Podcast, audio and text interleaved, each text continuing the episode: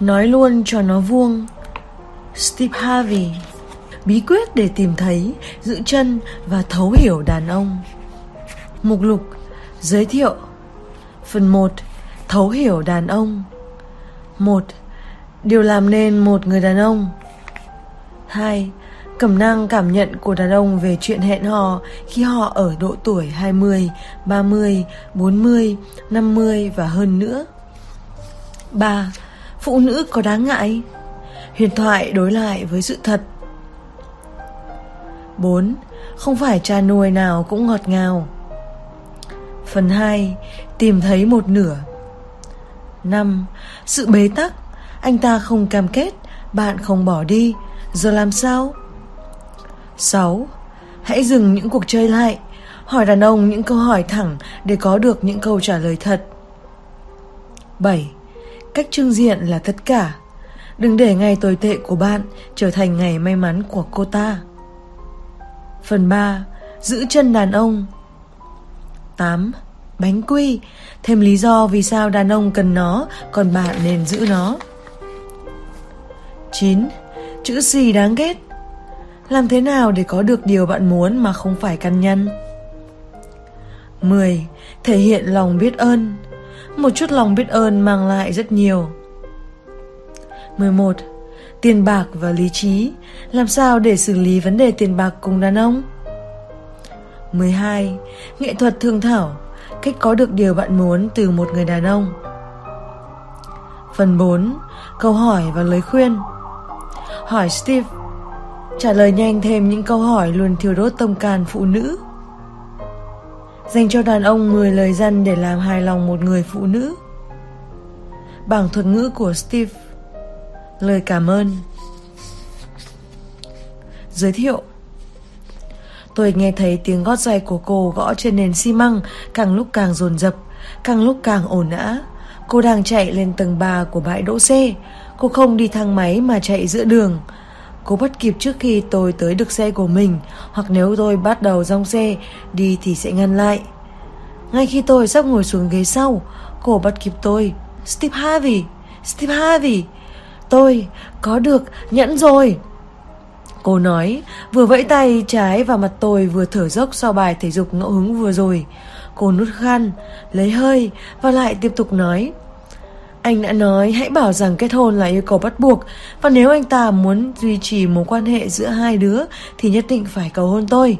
Tôi đã làm như anh bảo và tôi đã thành công. Steve Harvey à, tôi có được nhẫn rồi. Thực ra tôi nghe những câu chuyện như vậy hàng ngày. Nhiều phụ nữ gửi thư cho tôi, nói họ ước đã có được cuốn sách đầu tiên của tôi viết. Cứ xử như đàn bà, suy nghĩ như đàn ông, trên kệ sách. Khi họ phí phạm thời gian với những gã chẳng ra gì, và phụ nữ gửi email kể cho tôi nghe giá mà họ đã nhận chân được tốt hơn giá trị của chàng trai mình đang nắm giữ khi biết trước được động cơ thúc đẩy đàn ông, điều tôi đã chia sẻ trong cuốn sách. Còn những người khác thì gọi tới chương trình buổi sáng của Steve Harvey hay trình bày trong các buổi ký tặng sách, hội thảo trên đài phát thanh và những lần tôi xuất hiện trên truyền hình hoặc gửi câu hỏi đến trang kết bạn trực tuyến của tôi. Cảm ơn vì tôi đã chia sẻ những nhận định của mình và nguyện sẽ ghi nhớ lời khuyên của tôi khi họ tìm kiếm, bước vào và vượt qua mọi khó khăn trong quan hệ với người khác giới với hơn 2 triệu bản được bán ra và được dịch ra nhiều ngôn ngữ khác nhau tại hơn 30 nước. Tôi tự hào khi biết những điều tâm huyết tôi đề cập trong cư xử như đàn bà, suy nghĩ như đàn ông đã được lĩnh hội, cân nhắc, thảo luận và được hoan nghênh trên toàn thế giới. Tôi cũng vô cùng biết ơn những cơ hội mà cuốn sách đã đem lại.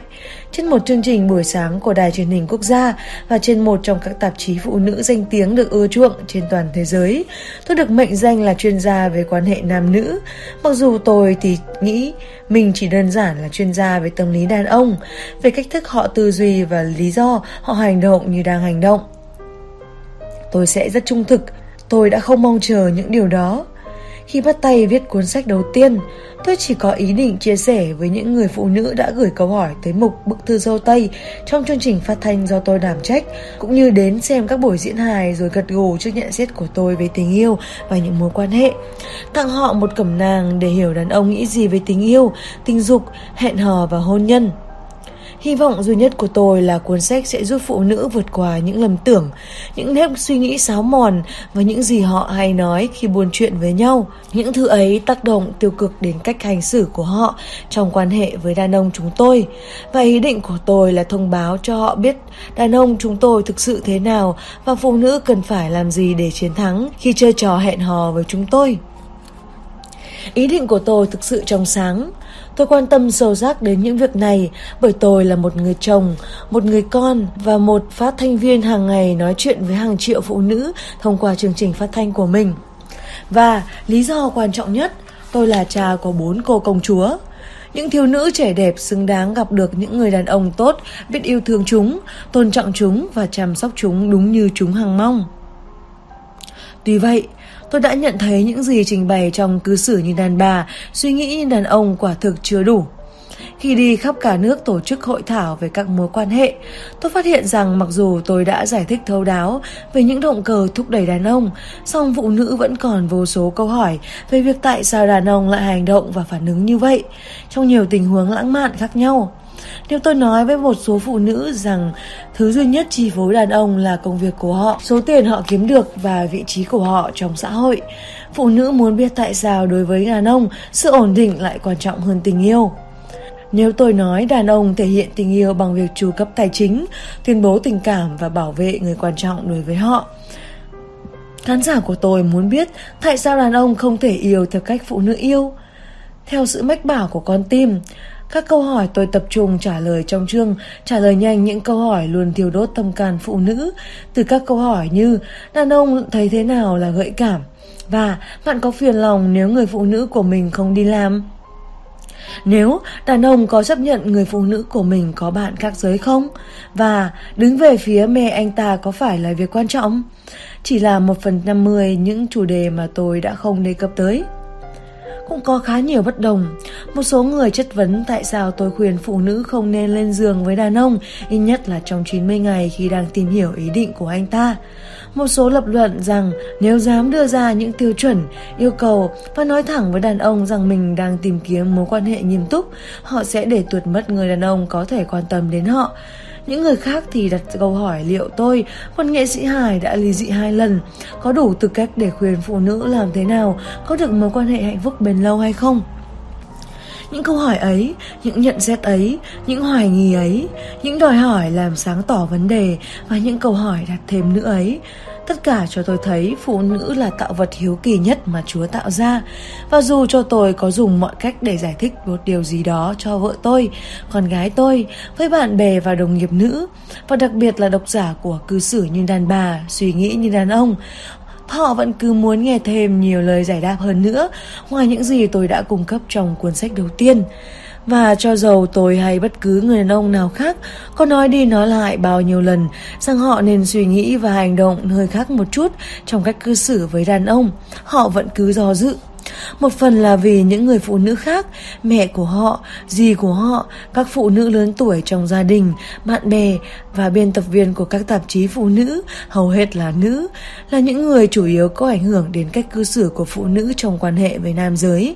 Rất hiếm khi đàn ông bộc lộ suy nghĩ của mình về việc hẹn hò và cam kết còn nói cho phụ nữ biết làm thế nào để mối quan hệ tiến triển thì lại càng hiếm hơn gấp bội. Do đó, khi một người đàn ông đề cập thẳng thắn về chủ đề này, thường là anh ta dường như đi ngược lại tất cả những lời khuyên mà trước nay phụ nữ đã nghe. Vậy nên tôi hiểu được vì sao nhiều người phụ nữ do dự khi áp dụng những lời khuyên về chiến thuật của tôi. Tôi hiểu rằng nó hẳn đã khiến cho họ lo sợ. Nói cách khác thì những câu hỏi, những mối quan tâm, những lời than phiền, những tiếng la hét của các bạn luôn đeo đuổi tôi cho tôi biết rằng tôi phải giải thích cụ thể hơn về việc tại sao đàn ông chúng tôi làm những việc vẫn làm. Từ đó phụ nữ có thể hiểu rộng hơn về việc làm sao tìm thấy một người đàn ông trong mộng của mình hoặc thắt chặt mối quan hệ mà họ đang có và tìm thấy sự hài lòng trong chính sức mạnh, lòng can đảm, khả năng và trí tuệ của họ. Lần này, tôi sẽ làm sáng tỏ bản chất sâu xa của việc tại sao đàn ông dường như không bao giờ làm những điều mà bạn muốn ngay khi bạn cần. Làm sao để nhận được tối đa năng lực tình dục của một người đàn ông cho bạn. Và đàn ông suy nghĩ ra sao về việc hẹn hò ở từng độ tuổi, từ tuổi 20 trở lên. Tôi cũng quan tâm sâu sắc hơn đến cả những chủ đề phổ biến nhất, những vấn đề gây tranh cãi nhiều nhất nảy ra từ những thảo luận xung quanh cuốn cư xử như đàn bà, suy nghĩ như đàn ông, bao gồm Thật ra đàn ông chúng tôi nghĩ gì về những quan điểm lâu nay rằng chúng tôi e sợ những người phụ nữ độc lập, mạnh mẽ, sử dụng những cách sáng tạo khiến cho đàn ông tôn trọng chuẩn mực và đòi hỏi của bạn. Học cách hỏi đàn ông những câu hỏi hợp lý, sao cho nhận được từ họ câu trả lời chân thực và những cách đã được thử nghiệm sao cho một người đàn ông chân chính cam kết gắn bó với bạn. Hy vọng của tôi là khi bạn đọc xong cuốn sách này và thực sự suy nghĩ về những thông tin tôi đang chia sẻ, bạn sẽ lại càng hiểu sâu sắc hơn về đàn ông và chắc chắn bạn sẽ nhận ra một điều, đàn ông chúng tôi thật ra đơn giản lắm, đơn giản đến khó tin. Chúng tôi tiếp cận mọi tình huống từ cùng một góc độ, sử dụng cùng một nguyên tắc, ít khi sai lệch Thực ra, bạn không được áp dụng lối suy nghĩ của mình vào mối quan hệ hay mong đợi người đàn ông của bạn làm theo logic của mình trong cuộc hẹn hò và khi lên giường. Và trên hết, bạn không thể thay đổi đàn ông được. Đã có rất nhiều phụ nữ hỏi tôi, Steve, khi nào thì anh sẽ viết một cuốn sách nói cho đàn ông biết những điều họ nên làm? Vâng, tôi không thể giảng một bài nào, không thể tham gia một buổi thảo luận nào, không thể dẫn một chương trình đối thoại bàn tròn nào trên truyền hình để buộc được người đàn ông cầm một cuốn sách về quan hệ nam nữ lên mà chú tâm vào đấy. Anh ta sẽ không đọc đâu. Tôi có thể cược với bạn đồng xu cuối cùng của mình rằng ngay cả nếu tặng không cuốn sách đó cho họ, tôi có thể đếm trên đầu ngón tay số đàn ông sẽ thực sự đọc cuốn sách về chuyện làm thế nào sống hòa thuận hơn với phụ nữ. Trước hết, một người đàn ông không bao giờ cho phép người đàn ông khác nói cho mình biết anh ta nên làm gì trong ngôi nhà của mình và với người phụ nữ của mình. Thứ hai, tôi có thể đảm bảo với bạn anh ta chắc chắn không muốn nghe Steve Harvey bảo mình cần phải làm gì sau khi tôi tiết lộ các chiến thuật trong cư xử như đàn bà, suy nghĩ như đàn ông và đặc biệt sau khi tôi tiết lộ tất cả những bí mật trong quan hệ của nam giới trong cuốn sách này thì lại càng không. Dù vậy, phần nhiều tôi hy vọng những người phụ nữ đã chọn đọc cuốn sách này có đủ dũng khí đi ngược lại những quan điểm phổ biến rộng rãi về quan hệ nam nữ hoặc đơn giản hơn là suy nghĩ và áp dụng lời khuyên tôi đã đưa ra trong những trang sách này. Tôi hiểu rằng rất khó bơi trong những vùng nước lạ, thậm chí còn đáng sợ nữa, nhưng tôi khuyên bạn nên cởi mở và vượt qua nỗi sợ hãi. Trên tất cả, nguyên nhân lớn nhất của thất bại chính là nỗi sợ bị thất bại. Nếu bạn thực sự mong muốn thay đổi vận mệnh của những mối quan hệ của mình, tại sao bạn không thử một lần? Nếu những gì bạn đã làm vẫn chưa có hiệu quả, tại sao không thử thực hiện những gì tôi đã trình bày với bạn trong cuốn sách này và cả trong cư xử như đàn bà suy nghĩ như đàn ông? Hãy bước lên phía trước như một người ưa mạo hiểm. Tôi đâu có khuyên bạn leo núi mà không có dây an toàn. Tôi không bảo bạn nhảy dù mà không có dù. Và tôi không bảo bạn hãy tự trói và nhấn chìm mình vào một bể đầy nước rồi cố gắng để thoát ra. Tôi chỉ yêu cầu bạn suy nghĩ thấu đáo về mối quan hệ nam nữ theo một cách khác, dựa trên tất cả những sự thật về đàn ông mà bạn sẽ tìm thấy trong những trang sách của tôi. Tôi chân thành hy vọng bạn sẽ sử dụng những thông tin này để tự bàn cho mình sức mạnh. Chính bạn là người giữ chiếc chìa khóa của một mối quan hệ thành công. Tôi hiểu rằng nhiều phụ nữ không mấy khi chấp nhận sự thật rằng gánh nặng để đạt đến cuộc hôn nhân họ hàng mong muốn lại trực tiếp đè lên đôi vai họ. Nhưng sự thực đúng là như vậy. Bạn đã được ông trời bàn cho nhiều kỹ năng tuyệt vời mà đàn ông chúng tôi không có. Và đó chính là những kỹ năng mà bạn chắc chắn phải sử dụng để giành lấy những gì bạn muốn thay đổi cách tiếp cận của bạn, lấy lại sức mạnh của bạn và kiên định trong cuộc đấu tranh giành lấy tình yêu mà bạn xứng đáng. Hãy làm vậy, dù thành quả bạn nhận được sẽ lớn hơn nhiều so với những gì bạn đã bỏ ra. Phần 1. Thấu hiểu đàn ông 1. Điều làm nên một người đàn ông Khi kết hôn ở tuổi 24, tôi chưa hề có sự chuẩn bị. Vâng, tôi đã tin tưởng hoàn toàn vào hôn nhân, bởi cha mẹ tôi đã kết hôn được 64 năm trước khi mẹ tôi qua đời, và tôi thực sự muốn lặp lại những gì họ đã làm. Một mối quan hệ bền vững trong một gia đình tràn đầy tình yêu, sức mạnh, lòng kiên trì và sự thông thái. Tôi chỉ biết làm có thế, cho nên điều hoàn hảo nhất là trao chiếc nhẫn cho người phụ nữ mình yêu và nói, tôi đồng ý. Và đó chính là khởi điểm của rắc rối. Trong những tuần chuẩn bị cho hôn lễ, tôi không có thu nhập ổn định để chăm lo cho vợ sắp cưới. Sâu thẳm trong tim, tôi biết điều này không ổn chút nào. Tôi nói với bà sẽ hoãn đám cưới bởi vì tôi chưa có việc làm và cảm thấy như vậy không ổn. Mẹ tôi muốn nhìn thấy con trai bé bỏng kết hôn và bà biết vợ chưa cưới của tôi sẽ suy sụp đến nhường nào nếu đám cưới trong mơ của cô ấy bị hủy bỏ. Thế nên bà khuyên tôi hãy từ bỏ ý định hủy hôn. Thiệp mời đã gửi rồi, mọi người đang mong chờ hôn lễ. Tôi là ai mà dám phá hỏng cuộc vui này? Vài năm sau, mẹ tôi xin lỗi và thừa nhận rằng bà sẽ không bao giờ dỗ dành tôi kết hôn nếu bà biết tôi chưa sẵn sàng trở thành một người chồng tốt. Lúc này chúng tôi đã khám phá ra điều gì thực sự còn thiếu. Điều đã phá hỏng cuộc hôn nhân đầu tiên của tôi trước cả khi nước bọt dùng để dán tem lên thiệp mời kịp khô. Tôi còn chưa biết mình là ai. Tôi sẽ làm gì với cuộc đời mình? Tôi sẽ kiếm được bao nhiêu? Như tôi đã giải thích trong cư xử như đàn bà, suy nghĩ như đàn ông. Tất cả những gì một người đàn ông làm đều được nhìn nhận qua chức danh của anh ta. Anh ta là ai? Bằng cách nào anh ta có được vị trí đó, anh ta làm gì, và phần thưởng anh ta đạt được vì đã nỗ lực, anh ta kiếm được bao nhiêu.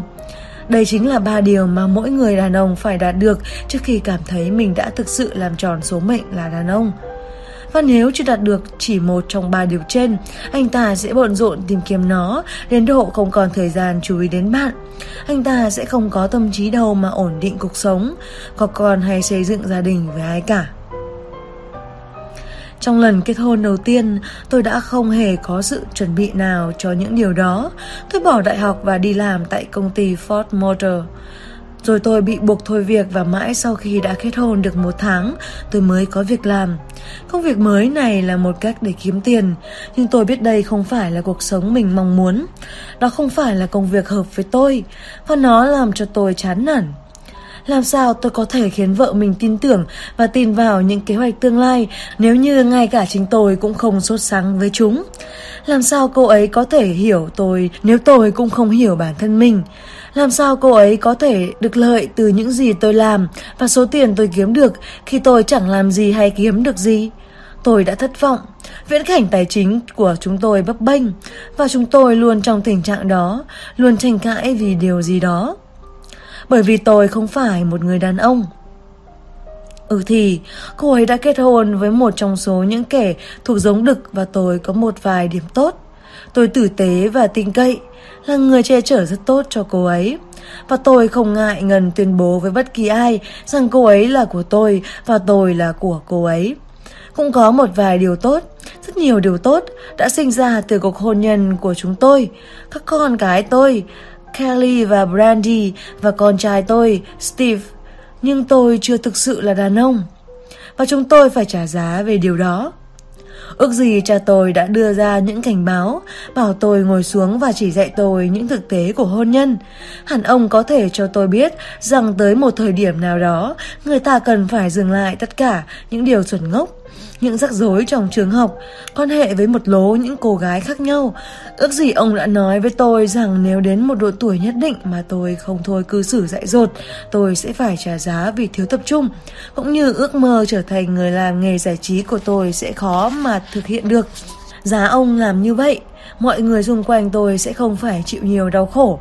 Ông đã không chia sẻ với tôi suy nghĩ về việc khi nào một cậu bé cần tập trung vào chuyện trở thành người đàn ông thực thụ. Ông đã không nói với tôi, Steve, nghe này, con đã có vài năm hẹn hò với vài cô gái để có thể hình dung được về hôn nhân.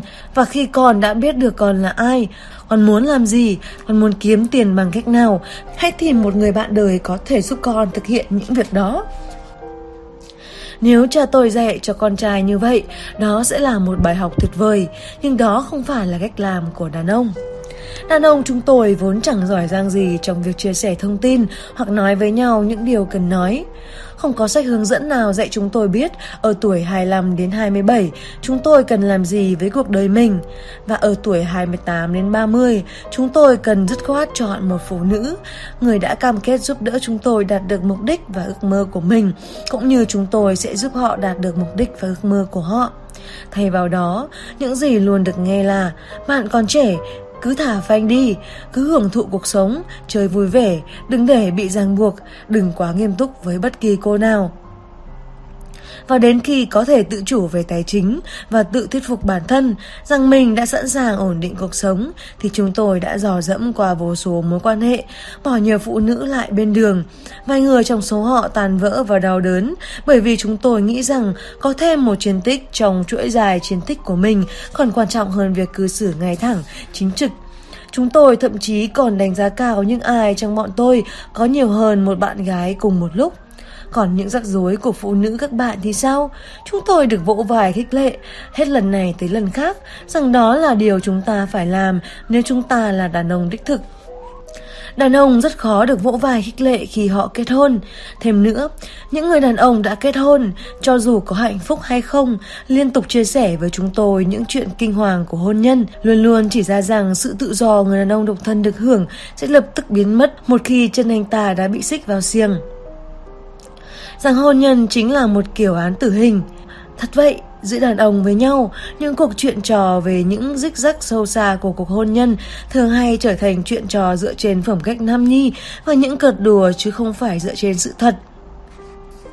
Và sự thật ấy là hôn nhân, một cuộc hôn nhân xây dựng trên cơ sở tình yêu, sự tôn trọng, lòng trung thủy và sự tin tưởng là điều tuyệt vời nhất đối với một người đàn ông. Hin Harper đã chỉ ra điều này trong một buổi đối thoại bàn tròn về quan hệ nam nữ trên chương trình Nightline Hin một diễn viên đã viết vài cuốn sách đáng chú ý về giao tiếp giữa nam giới và nữ giới, nhấn mạnh rằng đàn ông độc thân sẽ được hưởng lợi rất lớn nếu những người đã lập gia đình công khai thừa nhận rằng đằng sau cánh cửa đóng kín, họ luôn tự nói với mình và với vợ mình rằng Tạ ơn Chúa vì cuộc sống vợ chồng, tạ ơn người vì cuộc sống gia đình, tạ ơn người đã cử ai đó hỗ trợ con và sốc lại thể xác cũng như tinh thần con.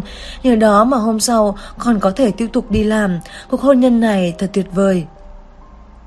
Chắc chắn hôn nhân là thứ hoàn thiện phẩm cách đàn ông. Đã đến lúc chúng ta phải sớm chỉ dạy điều này cho lứa thanh niên trẻ.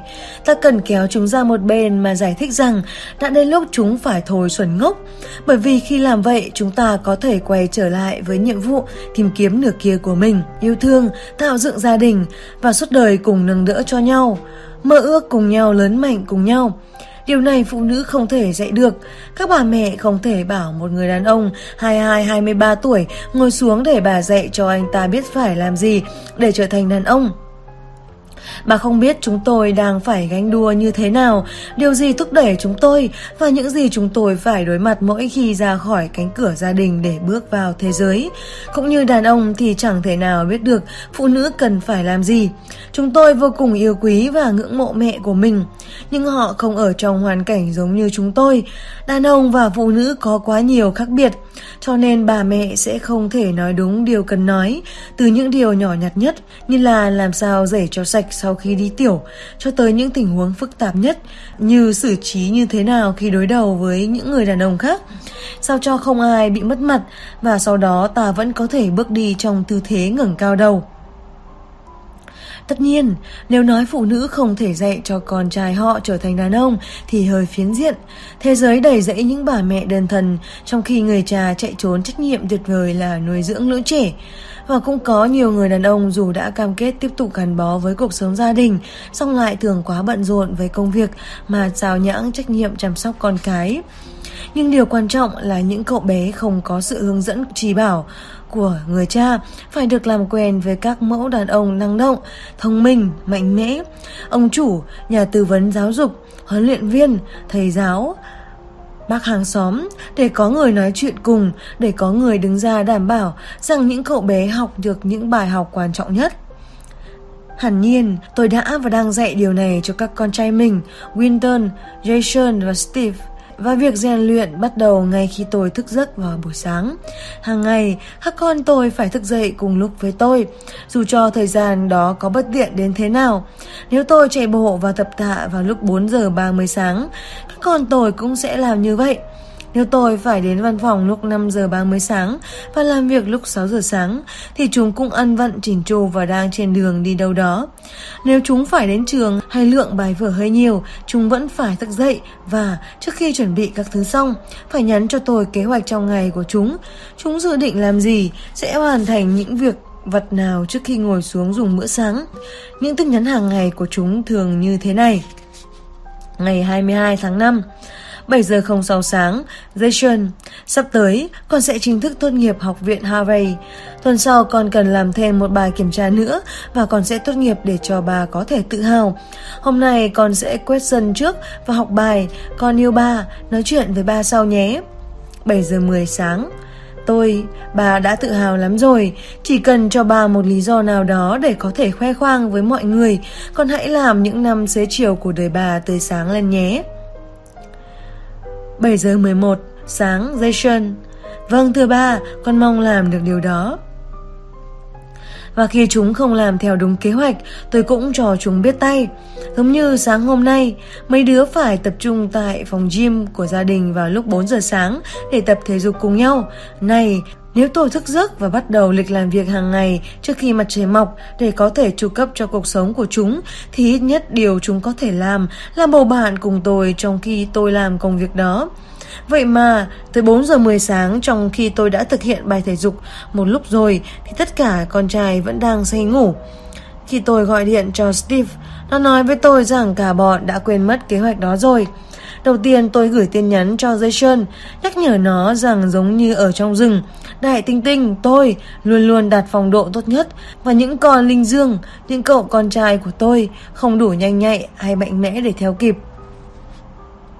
7 giờ 59 sáng, tôi, Đại Tinh Tinh tóc bạc, hai nhóm Linh Dương, không. 8 giờ, Jason, sao ba lại được hai điểm?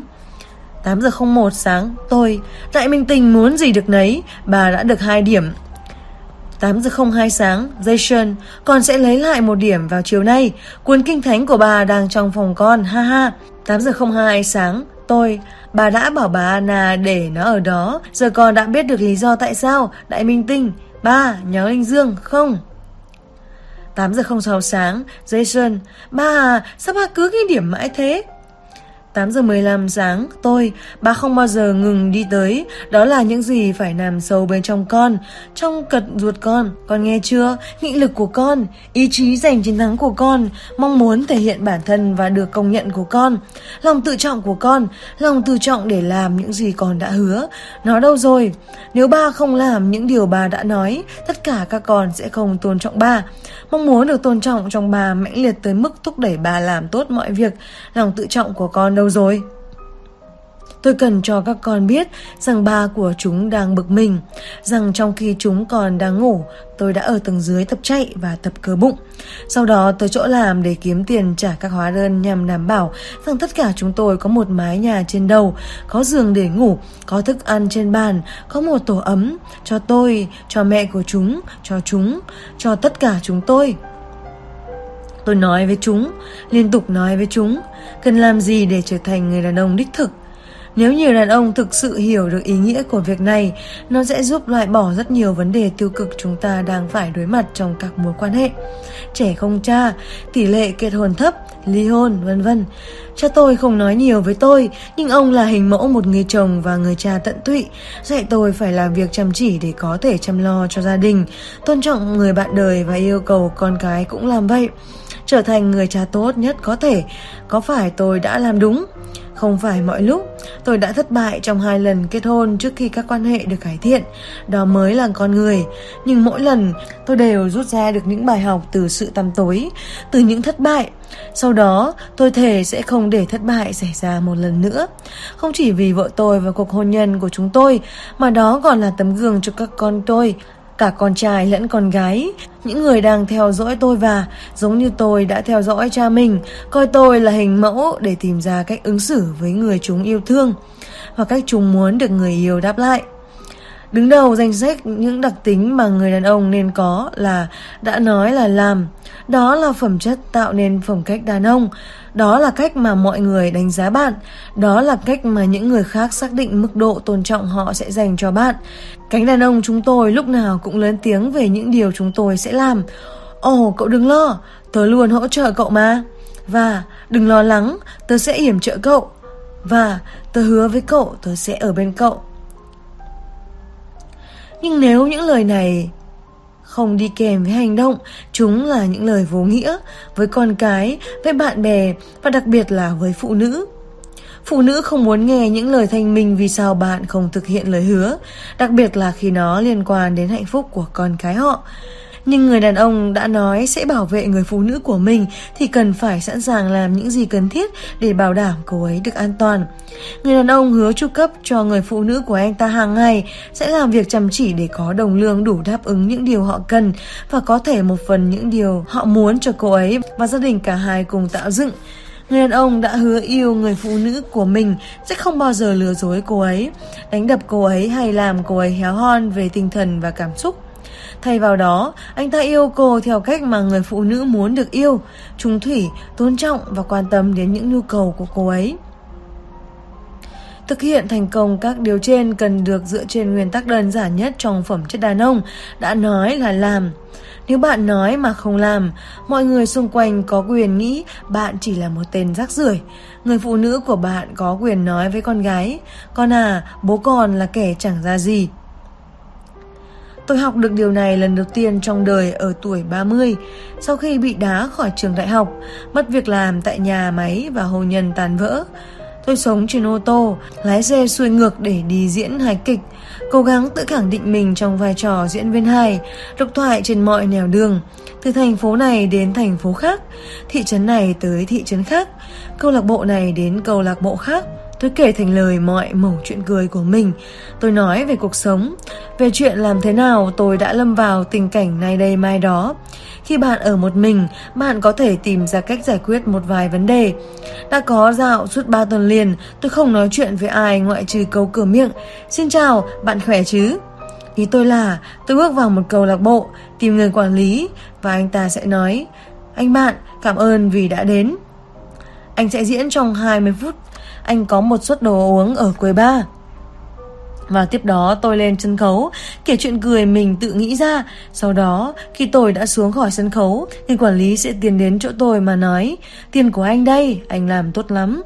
Tôi quay trở lại xe và lại làm như thế ở một chỗ khác. Nếu tôi chỉ kiếm được 75 đô la trong một lần trình diễn, tôi không thể thổi bay số tiền đó vào một khách sạn và chắc chắn không thể phí tiền gọi điện cho bất kỳ ai.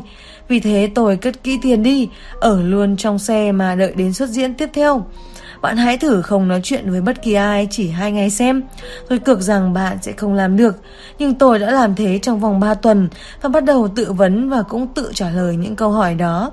Tôi đã phát hiện ra rất nhiều điều về bản thân và nhận ra rằng tôi không phải là mẫu người chồng mà vợ tôi cần hay là mẫu người có thể chu cấp cho vợ con, thậm chí cho cả bản thân mình. Nói đơn giản, tôi không làm được những gì đã nói. Và chừng nào còn chưa làm được, tôi còn chưa thể trở thành người đàn ông thực sự. Tôi không phải người đàn ông duy nhất suy nghĩ như vậy. Trong khi tôi đi đây đó, quảng bá cho cuốn cư xử như đàn bà suy nghĩ như đàn ông, hết lần này tới lần khác, nhiều người đàn ông đã đứng lên giải bày những ý tưởng và cảm nghĩ giống nhau. Tôi sẽ không bao giờ quên cái người đàn ông đã tiến lên cầm micro và nói về trường hợp của mình tại một sự kiện như vậy. Đầu hói, có bộ dầu kiểu cách, mặc áo choàng kiểu cách và sơ mi trắng. Các phụ nữ trong phòng chú ý đến ông. Ông nói về những điều xảy ra trong mối quan hệ cuối cùng của mình. Ông xấu hổ vì đã không thành công, không đạt được sự nghiệp và vị thế tài chính mà ông mong đợi. Nhưng ông nói thêm, từ đó đến nay ông không ngừng tự sửa đổi bản thân, đã hiểu mình có khả năng gì và đến nay ông ổn. Tôi là một gã tốt bụng, ông nói, nhưng lại là một người đàn ông chết tiệt. Tôi không có lắm tiền, nhưng tôi có tất cả những tính cách để trở thành một người chồng tốt. Nếu bạn cần được bảo vệ, tôi sẽ đứng ra bảo vệ. Nếu bạn cần tiền, dù không có nhiều nhưng tất cả tiền kiếm được, tôi sẽ mang về nhà. Tôi sẽ để bạn mang họ của tôi. Tôi có thể làm hầu như mọi thứ bằng chính đôi tay mình. Vì vậy, nếu bạn cần sửa chữa gì đó xung quanh mình, tôi cũng sửa giúp. Và tôi nghĩ gì nói đấy, và đã nói là làm. Tiếp đó ông nói thẳng vào đề. Thứ tôi đang thiếu là một người phụ nữ phù hợp. Nếu tôi có được đúng người phụ nữ như vậy, một người mang đến sự ổn định cho ngôi nhà tôi, đúng cái chỗ dựa mà tôi cần ấy, tôi thậm chí sẽ còn tốt hơn. Rốt cuộc, người đàn ông đó cũng biết điều mà cuối cùng tất cả chúng tôi đều biết. Trước hết chúng tôi phải học cách để trở thành đàn ông, rồi sau đó mới mong mình xứng đáng với những ai muốn đem lòng yêu thương chúng tôi. Và nhất là chỉ sau đó chúng tôi mới có thể đáp lại tình yêu của họ. Nhưng một khi chúng tôi đã hiểu đúng thì sao? Chúng tôi tiến rất gần tới sự hoàn thiện, điều làm cho người đàn ông muốn mình trở nên tốt hơn, không chỉ cho bản thân mà còn cho những người chúng tôi yêu mến. Tôi không thể đong đếm hết được những điều kỳ diệu đã đến với tôi khi trở thành một doanh nhân, trụ cột gia đình, một người chồng, người cha và người đàn ông kể từ lúc người phụ nữ thích hợp bước vào cuộc đời mình. Chỉ đến khi mà Jodie và tôi bắt đầu chung một hành trình, tôi mới đạt được những giải thưởng và thành tích như vậy. Tôi đã có mặt trên chương trình Oprah Ellen làm khách mời của chương trình chào buổi sáng nước Mỹ. Tôi được mời đến nói chuyện tại nhà thờ, một nhà thờ. Cả đời tôi chưa bao giờ được ai mời làm diễn giả chính trong ngôi nhà của Chúa. Không thể tin nổi, những gì tôi đạt được không chỉ do tôi đã quyết định làm việc tốt hơn, mà còn bởi vì có một người đã thấy được những điều tốt đẹp hơn trong tôi. Những người biết tôi nhiều năm đã nhận ra điều này. Quỷ thà mà bắt, tôi có một bức ảnh chính mình từ năm 1995. Trong ảnh tôi có thể thấy được cái hậu quả nhãn tiền mà lối sống và lựa chọn của tôi đã gây ra cho thể xác mình. Bởi lúc đó tôi không phải là mẫu đàn ông mà tôi cần trở thành và không có người phụ nữ nào phù hợp để hoàn thiện phẩm cách đàn ông của tôi. Chân mày xệ, thừa cả tấn thịt, tôi trông như đã tiêu rồi, thật khó mà tin được tôi đã từng thảm hại như thế. Bây giờ tôi đã đưa gia đình mình vào nề nếp Tôi dọn dẹp khỏi cuộc đời mình tất cả những tàn tích sao cho khi phước lành xảy đến, bao gồm trước nhất là mối quan hệ của tôi với Chúa, cùng phát hiện về điều khiến tôi hạnh phúc, thành công trong sự nghiệp và một người phụ nữ đầy yêu thương, mạnh mẽ bên mình. Tôi có thể nhận được những phước lành đó và bắt đầu làm điều đúng đắn. Và tôi đang truyền lại thông điệp này cho các con trai của mình, sao cho chúng cũng biết điều bí mật ấy. Trước hết phải học cách trở thành người đàn ông, sau đó tìm được người phụ nữ thích hợp, người có thể khiến cho những điều tốt đẹp nhất ở bên trong bạn bộc lộ ra, giúp bạn trở nên hoàn thiện hơn. Hôn nhân không phải là bản án tử hình, nó chính là sự bổ khuyết. Các cậu con trai tôi, Steve và Jason đã vượt qua bài kiểm tra cuối cùng và đậu đại học hồi cuối mùa xuân năm ngoái. Cùng với nhau, chúng tôi sẽ xây dựng một truyền thống. Tôi là người đầu tiên trong gia đình đi học đại học nhưng đã bị đuổi khỏi trường. Nhưng các con trai tôi đã được nhận vào trường Morehouse. Khi chúng nhận được thư chấp thuận, tôi ngồi trong văn phòng mình mà khóc. Con trai tôi sẽ học tại một trường đại học uy tín với một di sản phong phú đáng tự hào. Và tôi không thể hài lòng hơn nữa khi Jason nhìn thấy tôi, gương mặt tỏ vẻ khó hiểu. Nó liền hỏi tại sao bà lại buồn, chúng đã làm điều gì khiến tôi có phản ứng như vậy. Con không thể biết điều này có ý nghĩa thế nào với ba đâu, con trai ạ. Tôi nói chân thành, bà đã không mang đến cho đời những tội phạm, không có đứa con nào từ trên trời rơi xuống, và hai đứa con sẽ đi tới Morehouse cho bà một lúc để tự ăn mừng điều này được chứ. Con không có lỗi gì cả. Tôi nhận ra rằng công việc của mình chưa chấm dứt rằng Jason, Winton và Steve có khá nhiều việc để làm trước khi chúng trở thành người đàn ông hoàn thiện, nhưng chúng đang đi đúng hướng. Và tôi cầu nguyện sao cho chúng tiếp thu được những bài học mà tôi đưa ra, cả những bài học chúng sẽ được học trên đường đời và nhanh chóng trở thành mẫu người đàn ông có khả năng mang đến hạnh phúc cho người nào đó, bản thân chúng và bạn đời tương lai của chúng. Đành rằng vậy, nhưng liệu chúng có thể phạm sai lầm không? Có, và công việc của tôi là hạn chế những sai lầm đó. 2. Hẹn hò theo độ tuổi Cẩm nang cảm nhận của đàn ông về chuyện hẹn hò khi họ ở độ tuổi 20, 30, 40, 50 và hơn nữa. Tôi từng dẫn Lori, con gái tôi đi ăn trưa, chỉ hai bố con. Hẹn riêng, tôi sẽ không nói dối đâu, tôi đã hơi quá lo lắng, bởi vì, xét cho cùng, đây là lần đầu tiên chúng tôi chia sẻ thời gian quý báu cùng nhau mà không có mẹ của nó, mà Zorie cùng đi để dẫn dắt mạch chuyện. Ý của tôi là khi dẫn các cậu con trai đi ăn trưa với thái độ xuống xã, tôi chỉ nói gọi đồ đi các chàng trai. Chúng làm theo, thế là chúng tôi bắt đầu ăn, mọi người đều hạnh phúc và hài lòng khi đẩy ghế đứng dậy rời đi. Nhưng ý nghĩ ngồi ăn cùng với Lori trong nhà hàng khiến tôi phải đối diện với một vài điều. Cụ thể là tôi không có chút manh mối về chuyện những cô gái 13 tuổi thích gì, quan tâm tới điều gì hoặc nghĩ gì. Và hôm đó tôi đã nhận được một bài học. Vậy ba ơi, khi nào còn có thể bắt đầu hẹn hò? Trong đầu tôi hét lên. Thằng quỷ tha mà bắt nào dám cả gan dẫn con đi chơi Còn mới 13 tuổi Còn con nít mà Chính tay ta sẽ bóc chết nó trên thực tế, tất cả những gì tôi làm được là đếm chậm chậm từ 1 đến 10, nốt khan vài cái và chớp mắt một vài lần. Cuối cùng, khi chắc chắn mình sẽ không run rẩy hay nói lắp, tôi mới bắt đầu. Thế con nghĩ bao nhiêu tuổi là thích hợp để hẹn hò? Tôi hỏi như vô tình. Ồ, có lẽ là 14 hoặc tầm tuổi đó. Lori trả lời, tôi nuốt nghẹn một lần nữa. Xin lỗi con yêu, nhưng không một ai có thể ghé nhà mình đón con đi khi còn mới 14 tuổi, ngần ấy tuổi là quá trẻ. Vậy mà các bạn còn hẹn hò với mấy anh lớn tuổi đó, con bé nói thản nhiên như không. Tất nhiên, trong thâm tâm, tôi tưởng tượng ra cảnh mình đang mài dao và lên đạn mấy khẩu súng hay mặc bộ đồ ở nhà, mang dép đứng nơi bậc cửa mà lá hét dọa nạt bất cứ ai tên cát, khôn hồn, đừng có mà bén mảng đến khu nhà chúng tôi để làm hư con gái bé bỏng của tôi con bé hư hỏng. Thế nhưng khi nói ra lời tôi cố giữ cho nhận xét của mình thật bình tĩnh và thận trọng hết mức có thể. Khi con nói mấy anh lớn tuổi, tôi nhã nhặn hỏi ý con là sao? Bạn ấy thích những anh chàng cỡ 15 hay 16 tuổi, Lori trả lời. Tôi chớp mắt thêm vài lần và thêm vài lần nuốt nghẹn. Được rồi, con yêu, tôi nói giữa lúc nuốt vài ngụm nước đá, khi nào tới đó hãng hay. Bữa trưa kết thúc là lúc tôi nhận ra một điều rõ ràng, Lori không còn là một cô bé nữa và chúng tôi đang ở khúc giữa của cái điệu nhảy ấy. Cuộc đấu tinh vi giữa một đằng là sự hấp dẫn hướng về người khác giới khi đến tuổi và một đằng là mê trai hết cỡ. Giờ tôi hiểu rằng lần nói chuyện này không phải là lần đầu tiên con gái tôi có những suy nghĩ về bọn con trai, về việc hẹn hò và thậm chí cả việc kết hôn. Nếu con gái tôi có gì đó giống với tất cả các cô bé trên hành tinh này, nó sẽ xem xét đến cả từng chi tiết nhỏ nhất rằng chồng của nó sau này sẽ thế nào. Chúng sẽ có một đám cưới ra sao, đám cưới sẽ được tổ chức ở đâu, váy cưới sẽ được làm từ chất liệu gì, liệu nó có nên bôi bánh cưới lên mặt người chồng mới của mình không? Có lẽ nó cũng nghĩ đến việc nó muốn có mấy đứa con với người chồng trong mơ của mình. Tên của bọn trẻ là gì? Và liệu có nên cho chúng mang họ kép của cả bố lẫn mẹ không? Bạn biết là tôi đúng, đây là điều các cô gái vẫn làm.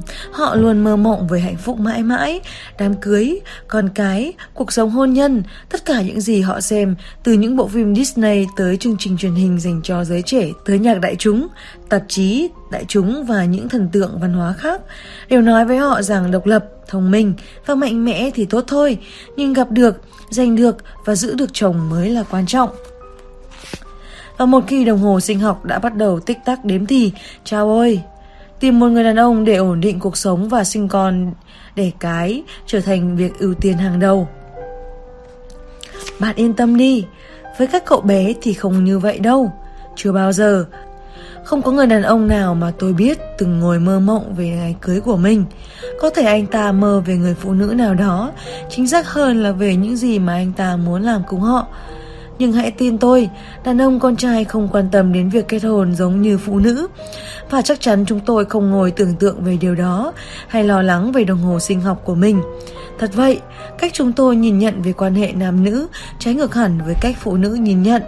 Trái ngược đến độ thật lạ là rốt cuộc cả hai bên lại đều tìm ra cách chung sống bên nhau.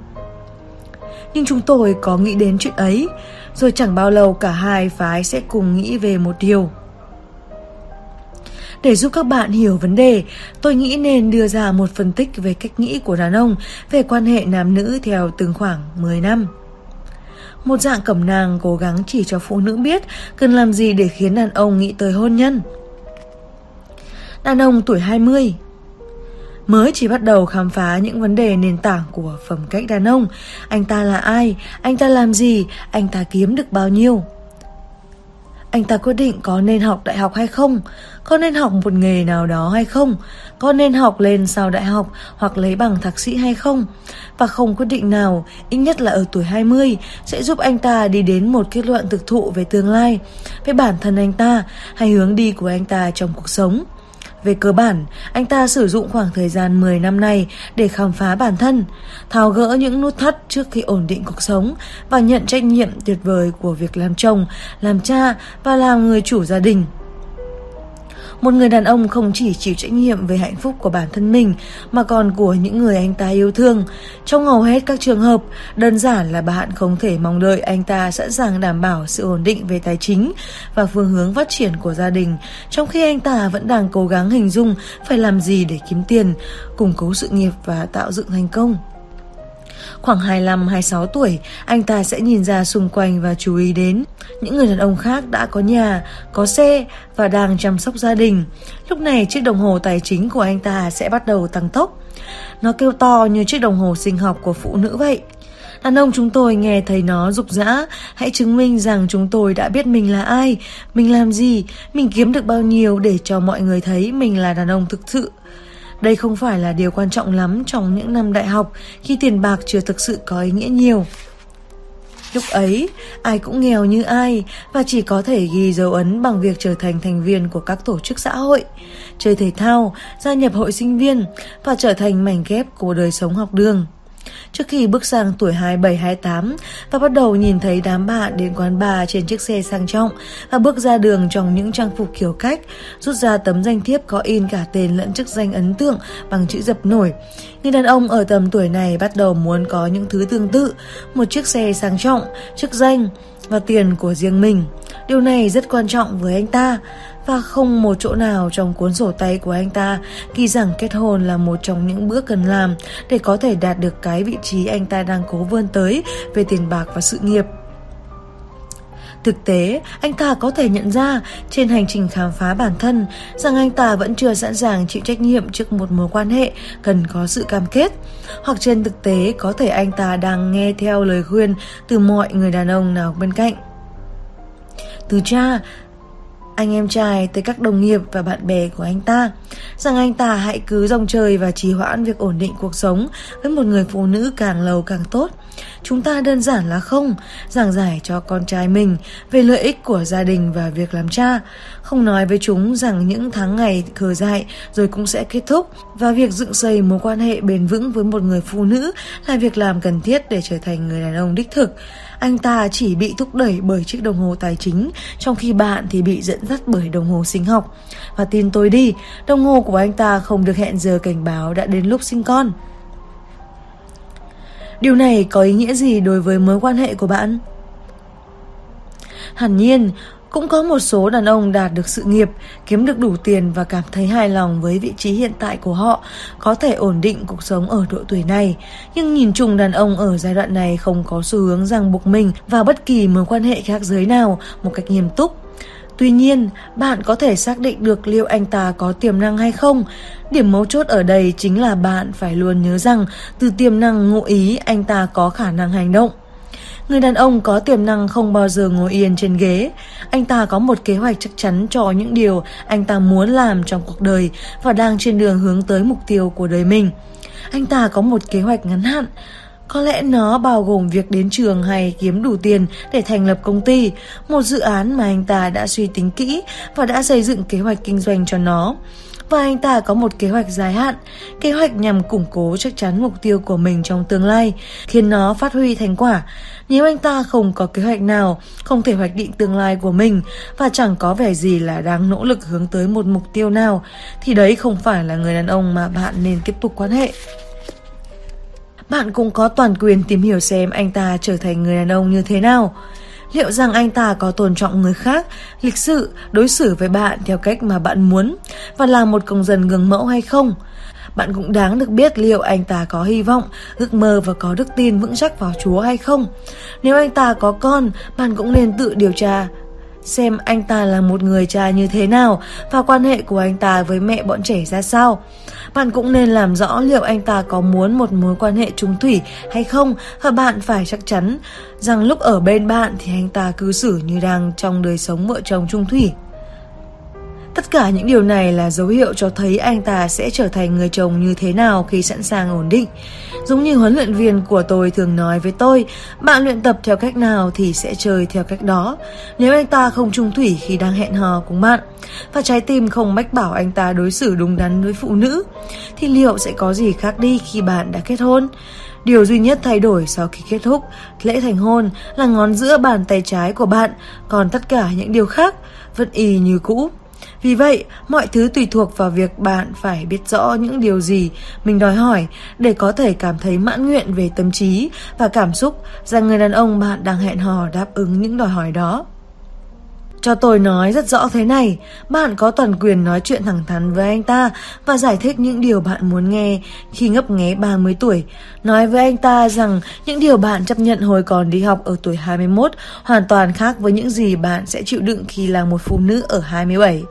Độ tuổi thích hợp để sinh con, hẹn hò, cùng nhau dự tiệc, cầm tay nhau giữa sân trường khi còn đi học, Tốt thôi, nhưng anh ta phải tôn trọng sự thật rằng đồng hồ sinh học của bạn đang điểm và rằng anh ta hoặc nên ký tên vào tờ cam kết hoặc ra đi để bạn toàn tâm toàn ý tìm kiếm một người đàn ông có thể đem lại điều bạn đang tìm kiếm. Đừng sợ, hãy nói chuyện thẳng thắn với anh ta. Này, em đã 28 và ngay lúc này em đang tìm kiếm một người bạn đời vì em rất mong muốn có con khi tuổi khoảng 32. Em không muốn đến tận năm 38 tuổi mới có hoặc cố gắng có đứa con đầu lòng. Vì thế em đang thật tâm tìm kiếm anh chàng phù hợp với mình hỏi xem anh ta muốn mình bao nhiêu tuổi khi con của anh ta có thể là một cậu con trai, đến tuổi có thể ném bóng cùng anh ta và nhắc khéo rằng anh ta sẽ không muốn trở thành người cha già yếu, không kéo nổi đứa con dậy thì đi chơi golf cùng, cũng không chạy đuổi theo quả bóng của con được. Tôi đảm bảo với bạn rằng đó là những điều anh ta chưa từng nghĩ đến trước đây. Bởi vì những người đàn ông trẻ tuổi không suy nghĩ về những điều như vậy. Phụ nữ luôn nghĩ về điều này. Và bạn cho biết anh ta cần phải khẩn trương lên vì bạn là hoàn toàn hợp lý. Người đàn ông thực sự muốn bạn sẽ tăng tốc vì bạn. Anh ta sẽ giả bước và sát cánh cùng bạn. Bạn không thể thay đổi anh ta. Khi sắp bước sang tuổi 30, anh ta đã xác định được mình là ai. Nhưng bạn có thể làm phát lộ những phẩm chất tốt hơn của anh ta. Anh ta sẽ trở thành người bạn muốn nếu biết điều đó sẽ khiến bạn hạnh phúc. Đàn ông tuổi 30 đang bắt đầu tự củng cố sự nghiệp, bắt đầu kiếm được những đồng tiền mà anh ta mong muốn và đạt được ít nhất một vài trong số những mục tiêu đặt ra trong đời. Và khi kiểm soát được cuộc sống và những thứ muốn đạt được, anh ta bắt đầu suy nghĩ về việc ổn định. Bước tiến hướng tới ý muốn ổn định cuộc sống được thúc đẩy bởi những viễn cảnh lý tưởng về việc làm cha.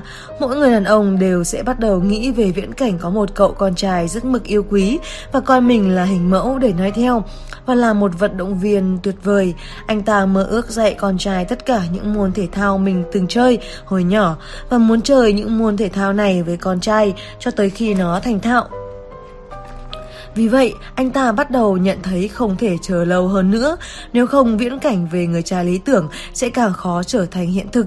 Ở tuổi 30, chúng tôi thường tự hỏi, tôi sẽ bao nhiêu tuổi khi con trai tôi 16 tuổi? Chúng tôi đều muốn rằng khi con trai mình ở tuổi thiếu niên thì chúng tôi vẫn còn tráng kiện để có thể cạnh tranh cùng chúng trong những môn thể thao. Điều chúng tôi không hề mong muốn là trở thành một người cha yếu đuối, già nua. Vì thế, chúng tôi bắt đầu nhận ra mình không còn nhiều thời gian để biến viễn cảnh lý tưởng này thành hiện thực. Rằng khi bước vào tuổi 35 và hơn nữa, chúng tôi càng có ít cơ hội để chơi cùng con trai. Do đó, chúng tôi bắt đầu suy nghĩ nghiêm túc về việc có con. Đàn ông tuổi 30 cũng bắt đầu chấp nhận sự thật khó tránh rằng tất cả những hành động tán tỉnh và theo đuổi ở độ tuổi 20 giờ trở thành ngấy tận cổ khi mình 30 tuổi. Chúng tôi dễ chấp nhận hơn ý tưởng rằng những ngày tháng hẹn hò sẽ sớm kết thúc, bởi vì chúng tôi cảm thấy đã có đủ trải nghiệm rồi và cảm giác hồi hộp của cuộc săn không mang lại sự kích thích nữa. Các trò chơi đã trở nên già cỗi, không thể nói rằng đàn ông không còn bị kích thích bởi phụ nữ đẹp như lúc 20 hoặc không bị lay động bởi người phụ nữ nóng bỏng và gợi cảm. Nhưng sau khi trải qua nhiều mối quan hệ và bắt đầu nhận ra được những hình mẫu, anh ta đã nhận thức rõ cái thực tế rằng cuộc sống chung với một người phụ nữ không phải lúc nào cũng sẽ nóng bỏng và tuyệt vời. Vì thế anh ta sẽ trở nên cởi mở hơn với ý tưởng nếu gặp được người phụ nữ phù hợp. Dù chỉ mang đến thật ít kịch tính nhưng có thể hỗ trợ, trung thủy và đem đến sự vui tươi vào cuộc đời anh ta, thì anh ta sẽ chấp nhận tiến tới cam kết. Nói cách khác, anh ta nhận ra rằng mình không thể vui chơi mãi, rằng sẽ đến lúc mọi người đàn ông trưởng thành phải thôi lui tới quán bar. Điều này càng trở nên rõ ràng hơn khi tối tối anh ta đến quán bar và xung quanh là những cô gái thậm chí vẫn đang học tiểu học khi anh ta đã tốt nghiệp đại học. Đó là một thực tế phũ phàng.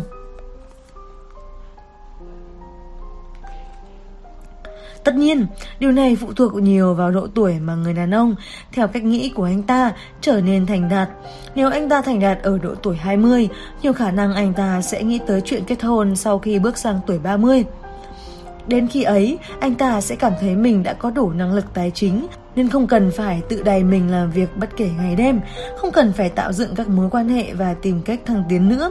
Nhưng nếu mất nhiều thời gian hơn để gặt hái được thành công, anh ta sẽ không màng tới ý tưởng ổn định cuộc sống. Anh ta sẽ vẫn nhìn vào những gì mọi người đã có và tự so sánh mình với họ. Những bạn đồng môn ở trường đại học đã thành đạt hơn và kiếm được nhiều tiền hơn, và những người không thành đạt bằng Mặt khác, nếu anh ta hài lòng với chúng hoặc cảm thấy mình đang tiến rất gần đến điều mình muốn đạt được, anh ta sẽ bắt đầu hầm nóng lại ý tưởng về sự cam kết lâu dài. Bạn nên lưu ý rằng vì phần lớn mối quan tâm chỉ tập trung vào việc đảm bảo thành công nên đàn ông tuổi 30 sẽ ít quan tâm đến thành tựu của phụ nữ anh ta sẽ không thực sự quan tâm đến hay thấy ấn tượng trước số bằng cấp mà bạn có, nhất là nếu bạn trừng mớ bằng cấp ấy, cũng như trừng mức lương và sự nghiệp của mình ra theo cách tuồng như đang cố gắng cạnh tranh với anh ta, hoặc nói bóng gió rằng bạn không cần phải có anh ta thì mới hạnh phúc. Điều đó không có nghĩa là anh ta không bị cuốn hút bởi người phụ nữ thông minh, thành đạt, chỉ là anh ta không quan tâm đến việc tìm một người ngang ngửa mình về mặt tài chính mà thôi. Điều này có ý nghĩa gì đối với mối quan hệ của bạn? Điều tối quan trọng bạn nên biết về đàn ông tuổi 30 là bạn nên chờ đợi sự cam kết từ họ, theo bất kể hình thức nào mà bạn cần. Nếu bạn không sống cùng nhau nhưng đang hẹn hò hay hai bạn đang ở chung căn hộ và chia sẻ các chi phí chung, bạn có toàn quyền mong đợi anh ta đang xúc tiến một mối quan hệ lâu dài cùng bạn. Để đánh giá mức độ cam kết của anh ta, đầu tiên hãy hỏi anh ta về gia đình. Đó là cách tốt nhất để biết được suy nghĩ của người đàn ông về tương lai. Hãy tạo không khí nói chuyện thoải mái bằng cách hỏi về các con số như Anh nghĩ gia đình mình chồng sẽ như thế nào nhỉ? Hay anh muốn có một con, ba con hay bảy con? Bạn cũng nên hỏi về cuộc sống trong gia đình anh ta. Anh sống hòa hợp với cha chứ? Mẹ anh giờ ra sao? Những phẩm chất nào anh nghĩ mình sẽ có khi làm cha? Những phẩm chất nào anh sẽ không cần? Mỗi một câu trả lời khi bạn đào sâu tìm hiểu về chúng Tôi sẽ chỉ cách bạn tiến hành ở chương 6 Hãy dừng các cuộc chơi. Hỏi đàn ông những câu hỏi thẳng để có được những câu trả lời thật. Sẽ giúp bạn hiểu tâm trí của anh ta đặt ở đâu khi đề cập đến tình yêu, hôn nhân và gia đình hỏi anh ta về mối quan hệ cha con, không chỉ hướng cuộc nói chuyện về chủ đề liệu anh ta có muốn trở thành cha không, mà còn khiến anh ta cảm thấy mình sẽ trở thành người cha như thế nào và tìm kiếm những đặc điểm nào ở người có thể sẽ là mẹ của các con anh ta. Tất nhiên, điều này là thông tin trọng yếu khi bạn xem xét liệu anh ta có đúng là người đàn ông bạn sẽ cùng sinh con và sẽ cho bạn nhìn thấy rõ liệu người đàn ông này có phù hợp với bạn không bạn cũng cần chú ý đến vị trí của anh ta trên nấc thang sự nghiệp. Nếu có vẻ không hài lòng và vẫn hối hả theo đuổi kế hoạch, thì anh ta có thể sẽ chưa muốn cam kết. Bạn có thể biết anh ta đang đứng ở đâu khi quan sát cách anh ta sử dụng thời gian cho những sở thích ngoài công việc, dành cho bạn bè, chơi bóng, tận hưởng những khoảng thời gian thư giãn nhiều hơn. Điều này cho bạn biết rằng anh ta có thời gian, anh ta không phải mẫu người đắm chìm trong công việc 24 tiếng một ngày, 7 ngày một tuần và có thể tìm được niềm vui trong những thứ khác. Hãy nhớ rằng chúng ta đang nói đến những người đàn ông có tham vọng, không phải những gã chưa bao giờ lao đầu vào công việc và không chịu làm việc chăm chỉ hay chỉ ngồi chờ sung dụng, hoặc những anh chàng vẫn đang bù đầu với công việc. Những anh chàng này không thể toàn tâm toàn ý nghĩ tới chuyện cam kết bởi vì vẫn đang mải tìm kiếm họ là ai, làm gì và kiếm được bao nhiêu. Điều này có nghĩa họ sẽ quá bận rộn hoàn thành những mục tiêu trong sự nghiệp mà bỏ qua mọi điều khác. Tuy nhiên, khả năng có được sự cam kết từ những người đàn ông đã sẵn sàng, quyết tâm và có thể cho bạn những gì bạn muốn lại phụ thuộc vào bạn. Bạn phải có quyết tâm ra đi. Nếu như sự cam kết hàng mong đợi không xảy đến, có vô số phụ nữ đã hẹn hò với một người đàn ông, mê tít anh ta, cho anh ta ăn bánh và mong chờ anh ta đáp lại tình yêu và sự tận tâm của mình bằng sự cam kết, toàn tâm toàn ý cho anh ta, chỉ để rồi sau vài năm kiên trì mới phát hiện ra rằng anh ta không quan tâm tới việc kết hôn. Bạn phải dừng chờ đợi xem anh ta có sẵn sàng cam kết chưa. Hãy hỏi thẳng, anh có mong muốn sau này sẽ kết hôn không? Anh ta có thể nói chưa sẵn sàng, nhưng bạn phải hối thúc để có thêm thông tin. Hỏi anh ta, liệu khi nào thì anh ta muốn kết hôn sau 1, 2 hay 3 năm nữa? Nếu anh ta trả lời anh không phải là mẫu người của gia đình hay tuyên bố anh ta không định kết hôn trong tương lai gần, đừng bỏ đi, hãy bỏ chạy để cho anh ta biết rằng bạn toàn tâm toàn ý cho việc lập gia đình trong một khoảng thời gian nhất định và nếu anh ta không muốn, bạn phải bước tiếp. Điều này sẽ rất khó khăn cho bạn. Tôi hiểu, rất nhiều người trong các bạn sợ anh ta bỏ đi mất và bạn sẽ phải vất vả lắm mới tìm được một người khác sẵn sàng cam kết lâu dài. Nhưng tôi vẫn sẽ nói lại điều tôi đang nói trước kia. Người đàn ông bạn bỏ lại ấy không phải là người đàn ông cuối cùng trên đời. Cứ đi tới, bạn đã phạm sai lầm với gã đó nhưng không sao. Hãy rũ bỏ những sai lầm và tiếp tục tìm những người đàn ông xứng đáng, người cũng muốn có bạn. Đàn ông tuổi 40 có cảm giác hài lòng về cuộc sống hiện tại và đang bước vào giai đoạn thành công trong cuộc đời. Đặc biệt nếu anh ta đã là một người chồng và một người cha, anh ta yêu những thành tựu của mình và đang hái ra tiền. Nhưng đến cuối ngày, nếu anh ta có một tổ ấm để trở về, thì đó là thành tựu tuyệt nhất. Nó hoàn thành hành trình tiến tới phong cách đàn ông của anh ta. Cho dẫu anh ta nổi tiếng đến đâu, cho dẫu anh ta tự chăm sóc mình tốt đến thế nào, không gì có thể so với việc trở về nhà trong vòng tay của những người anh ta yêu nhất. Những đứa con vui mừng khi thấy cha, trong mắt chúng anh ta luôn là một người hùng. Anh ta tôn sùng danh hiệu cha. Anh ta cũng hạnh phúc vì có người phụ nữ yêu thương, nâng đỡ và giúp anh ta cảm thấy mình có giá trị. Đó là khoảnh khắc tự hào của một người đàn ông, đặc biệt khi anh ta đủ chín chắn để hiểu tầm quan trọng của nó. Ở tuổi 40, anh ta muốn cảm thấy mình là một người đàn ông đúng nghĩa. Đã nói là làm, được tôn trọng, tự chủ và là người đàn ông đích thực được gia đình tin tưởng. Một số người vẫn chưa nghĩ tới điều này, nhưng nó sẽ trở nên rõ ràng khi anh ta trở thành người chồng và người cha. Đó là thời điểm làm rõ ràng mọi thứ, làm xuất lộ những điều tốt đẹp nhất trong người đàn ông bởi nó khiến cho tất cả tình yêu có trong anh ta thể hiện ra ngoài. Anh ta sẽ làm việc chăm chỉ để chắc chắn rằng gia đình mình được chu cấp đủ. Anh ta sẽ tự hào tuyên bố vợ anh ta là người phụ nữ của đời mình và kể cho mọi người về con cái của anh ta, và anh ta sẽ bảo vệ gia đình với sức mạnh của những vị thần. Nếu còn độc thân, anh ta độc thân là có lý do.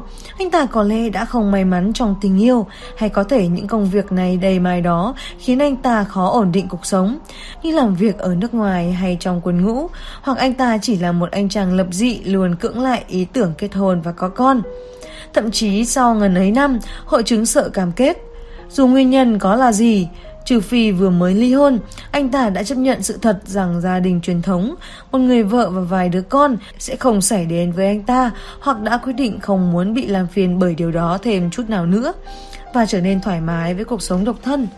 Nếu có những đứa cháu trai, cháu gái hoặc con cái của bạn thân, anh ta hoàn toàn hạnh phúc với việc yêu thương chúng mà không cảm thấy cuộc đời mình đang thiếu thứ gì. Anh ta hài lòng với sự sắp đặt này cũng như tất cả những người phụ nữ nào không nghĩ rằng cuộc sống là một thất bại thảm hại nếu không có chồng, không có con. Sống với họ có nghĩa là phải thoải mái, tài chính thoải mái, những thói quen thoải mái và một lối sống thoải mái.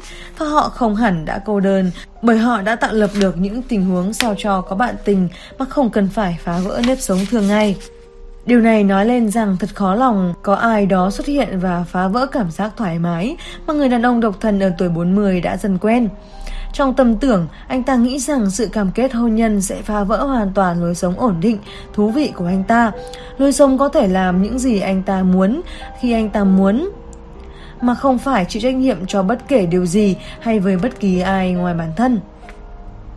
Nhưng điều này không có nghĩa rằng người đàn ông ở độ tuổi 40 không dễ dàng gặp gỡ người phụ nữ sẽ làm dung chuyển thế giới của anh ta. Người làm cho anh ta thấy không thể sống thiếu cô ấy. Chỉ là anh ta đã nắm vững nghệ thuật tìm kiếm bạn tình và không nhất thiết luôn ham muốn săn tìm phụ nữ và tình dục vô nghĩa như hồi 20 tuổi hay 30 tuổi. Khi người đàn ông trưởng thành hơn, anh ta không quan tâm nhiều tới tình dục và anh ta đã trải qua nhiều mối quan hệ với đủ kiểu phụ nữ. Vì thế những cuộc đi săn như thời trai trẻ dần giảm đi. Anh ta không thiết tha đến các quán bar hay tụ điểm giải trí để tìm những cô nàng xinh tươi nóng bỏng. anh ta sẽ bị cuốn hút nhiều hơn bởi những người có thể nói chuyện tầm đầu ý hợp, có thể vui vẻ dùng bữa, cùng đi nghe hòa nhạc và nhiều sự kiện giải trí khác. Người đáp ứng nhu cầu tình dục của anh ta, người giống như anh ta không cảm thấy áp lực phải đẩy xa thêm mối quan hệ. Điều này mang lại cảm giác thoải mái cho anh ta. Đó là những gì mà tất cả đàn ông muốn, thư thái, yên bình và có người bầu bạn. Và người đàn ông độc thân tuổi 40 đã có dư điều này, anh ta chọn cách sống như vậy.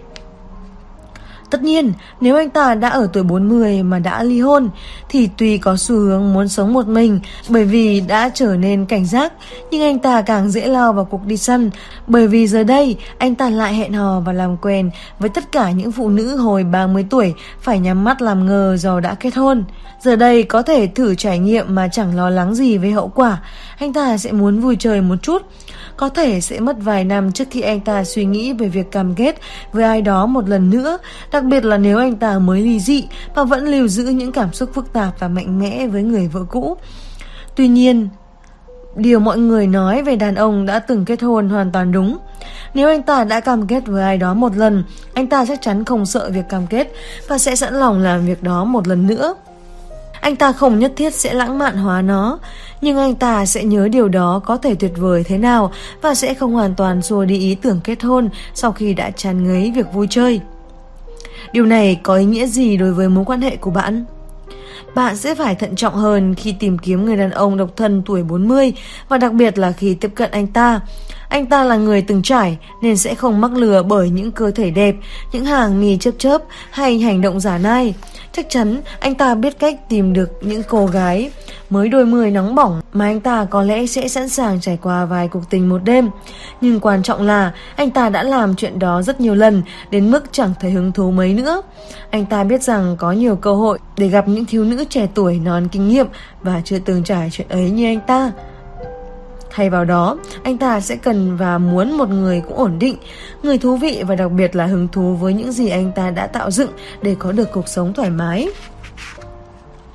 Điều đó cũng có nghĩa rằng để tìm được anh ta bạn sẽ phải sáng tạo hơn một chút.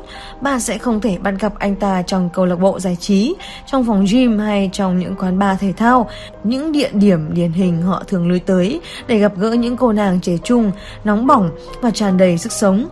Bạn sẽ tìm được người đàn ông này ở các câu lạc bộ nhạc jazz, đám mình thưởng thức âm nhạc hay ở những sự kiện thể thao, say mê tận hưởng trận đấu hay trên sân golf và sân tennis hoặc trong các giải đấu bóng bầu dục.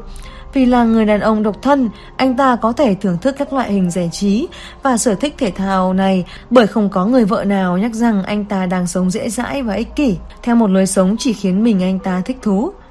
Bạn cũng cần phải biết rằng lao vào mối quan hệ với một người đàn ông đã ly dị ở tuổi 40 có thể là việc không dễ, nhất là nếu anh ta vừa mới ly dị. Có thể, theo nhiều cách, anh ta thấy ở bạn bóng dáng của người vợ cũ mà chạy mất. Nếu anh ta ly dị chưa được 2 năm, bạn phải chuẩn bị đón nhận từ anh ta một vài trò chơi trốn phòng thê và không gì hơn nữa. Anh ta có thể sẽ chỉ muốn giữ như thế mãi, dù bạn tuyệt vời như thế nào đi chăng nữa. Đó là bởi người đàn ông 40 tuổi không tin vào lời ngon ngọt. Ở tuổi 20, anh ta tin tất cả những gì phụ nữ nói. Và ở tuổi 30, anh ta đã có đôi chút hoài nghi. Nhưng khi đã 40, anh ta không còn tin tưởng quá nhiều nữa.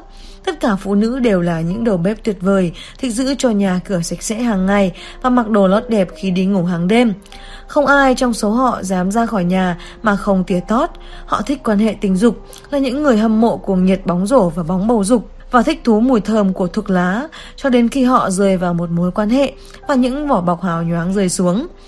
Với một người đàn ông từng kết hôn, anh ta biết chắc phụ nữ luôn có nhiều điểm chung khi phải đối phó với áp lực, căng thẳng và những thách thức nảy sinh trong mối quan hệ. Do đó, anh ta biết rằng rất có thể cơ sự rồi sẽ giống như với người phụ cũ khi những xích mích do cuộc sống chung xảy ra. Vì thế, bạn không thể quyến rũ anh ta bằng cách vẽ ra viễn cảnh tuyệt vời khi sống cùng nhau. Anh ta sẽ không tin bạn. Bạn phải cho anh ta thấy, chứ không chỉ là nói với anh ta. Nếu anh ta đưa bạn đi cùng đến sân golf và bạn tỏ ra vui vẻ hào hứng, hay anh ta dẫn bạn đến quán bar thể thao và bạn tranh luận với những người hâm mộ cuồng nhiệt nhất về những điểm tốt trong lối tấn công tam giác của đội Lakers, hay nếu bạn có thể so sánh giai điệu jazz tuyệt vời từ tiếng kèn của Soprano với màn độc tấu cổ điển của Miss Davis, thì anh ta mới có thể bắt đầu tin rằng bạn và anh ta có nhiều sở thích chung và rằng bạn là một món bở độc nhất vô nhị. Thực ra, một khi đã vượt qua nỗi đau của việc ly hôn và bắt đầu cảm thấy cô đơn, anh ta nhận ra rằng quan hệ tình dục ở tuổi 40 có thể thú vị hơn nhiều so với quan hệ tình dục ở tuổi 25. Anh ta cũng nhận thức rõ rằng sự hoàn hảo về mặt thể xác không phải bao giờ cũng giống như người ta hay tán dương và anh ta sẽ bắt đầu mong muốn hơn có một người bạn đời, người phụ nữ hài lòng với chỗ ăn trú của mình và cả của anh ta trong cuộc sống đàn ông tuổi 50 và hơn nữa. Đang làm việc hết sức để củng cố di sản của mình. Nói đơn giản, ông ta đang xem cuốn băng và cố gắng hình dung làm thế nào để chu cấp đầy đủ cho gia đình sau khi ông ta nghỉ hưu hoặc từ giã cõi đời. Ông ta suy nghĩ nhiều về sự an toàn hơn trước đây, ngay cả khi ông ta đang tìm cách tung lũ trẻ vào đời nhờ đó mà rộng nhà rộng cửa, gửi con cái tới trường đại học hay để chúng bắt đầu sống tự lập cho mình tận hưởng cuộc sống chung với người bạn đời mà không phải vướng bận con cái. Anh ta thấy mãn nguyện hơn trong sự yên ổn mới tìm lại được cùng với người vợ và yên vị trong cuộc sống của mình đã xây đắp nhưng vẫn lo lắng bảo vệ gia đình mình, không phải bằng bạo lực mà bằng cách đảm bảo rằng vợ con có thể sống tốt khi ông ta đã mất đi. Tư tưởng này bị thúc đẩy bởi sức khỏe luôn thay đổi của ông ta. Ông ta bắt đầu lo lắng bởi vì ở tuổi 50, cơ thể bắt đầu phản bội ông ta. Huyết áp tăng, hàm lượng cholesterol tăng, tuyến tiền liệt của ông ta có vấn đề và xuất hiện những cơn đau nhức mà ông ta chưa bao giờ cảm thấy trước đây. Tất cả những điều đó khiến ông ta nhận thức nhiều hơn về quãng thời gian còn lại của mình và ông ta nhận ra cần phải tự chăm sóc bản thân tốt hơn. Điều này tất nhiên sẽ dễ dàng hơn khi có một người phụ nữ bên cạnh. Thật khó cho người đàn ông có thể sống, khoa học, ăn uống điều độ và tránh được những phiền phức nếu không có sự hiện diện của một người phụ nữ ở bên để động viên và nhắc nhở tại sao không ăn bánh format và thịt nướng mà ăn rau nhiều và tập luyện nhiều thì sẽ tốt hơn. Và nên tránh xa các rắc rối vì lợi ích không chỉ của bản thân mình mà vì cả những người đàn ông ta yêu quý. Điều này có ý nghĩa gì trong mối quan hệ của bạn?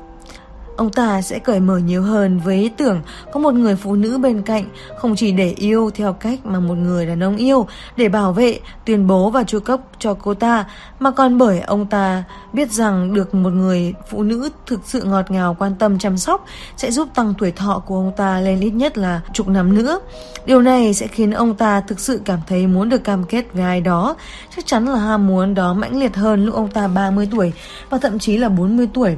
Về cơ bản, ông ta sẽ tìm kiếm ai đó có thể cùng đối diện với tuổi già đang đến khi ở bên kia sườn dốc của sự nghiệp và ông ta bắt đầu hình dung sẽ thế nào khi thực hiện tất cả những điều mà ông ta luôn muốn được thực hiện đi du lịch hay tận hưởng những buổi chiều nhàn nhã, thành thơi với một người bạn đồng hành kiên định cũng thấy hạnh phúc khi được sống ổn định và tận hưởng phần đời còn lại của mình với ông ta.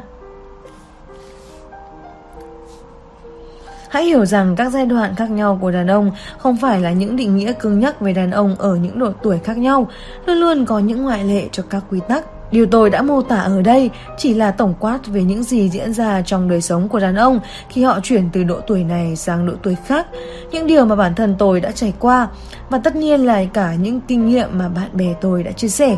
Tôi chân thành hy vọng bạn sẽ tham khảo những điều trên để hiểu đúng suy nghĩ của đàn ông khi muốn hẹn hò cùng bạn một sự hiểu biết có lẽ sẽ giúp bạn có được tình yêu mà bạn muốn, cần và xứng đáng được nhận. 3.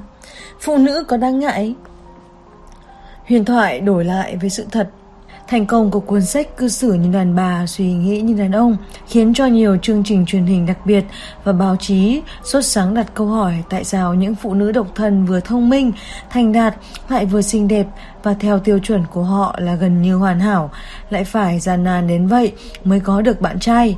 Nói gì đến có một người chồng và bao giờ cũng vậy, những người phụ nữ độc thân mạnh miệng nhất đều hoặc tuyên bố họ hoàn toàn hài lòng với cuộc sống độc thân hoặc kiên quyết cho rằng mình độc thân là bởi vì đàn ông. Tôi sống độc thân bởi vì đàn ông họ ngại tôi.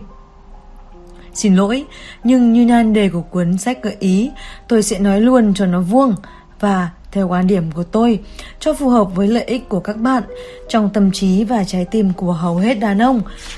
Quan điểm rằng người đàn ông ngại bạn vì bạn thành đạt chẳng gì khác hơn là một cái cớ, một cách thuận tiện để vài phụ nữ hợp lý hóa lý do vì sao họ độc thân.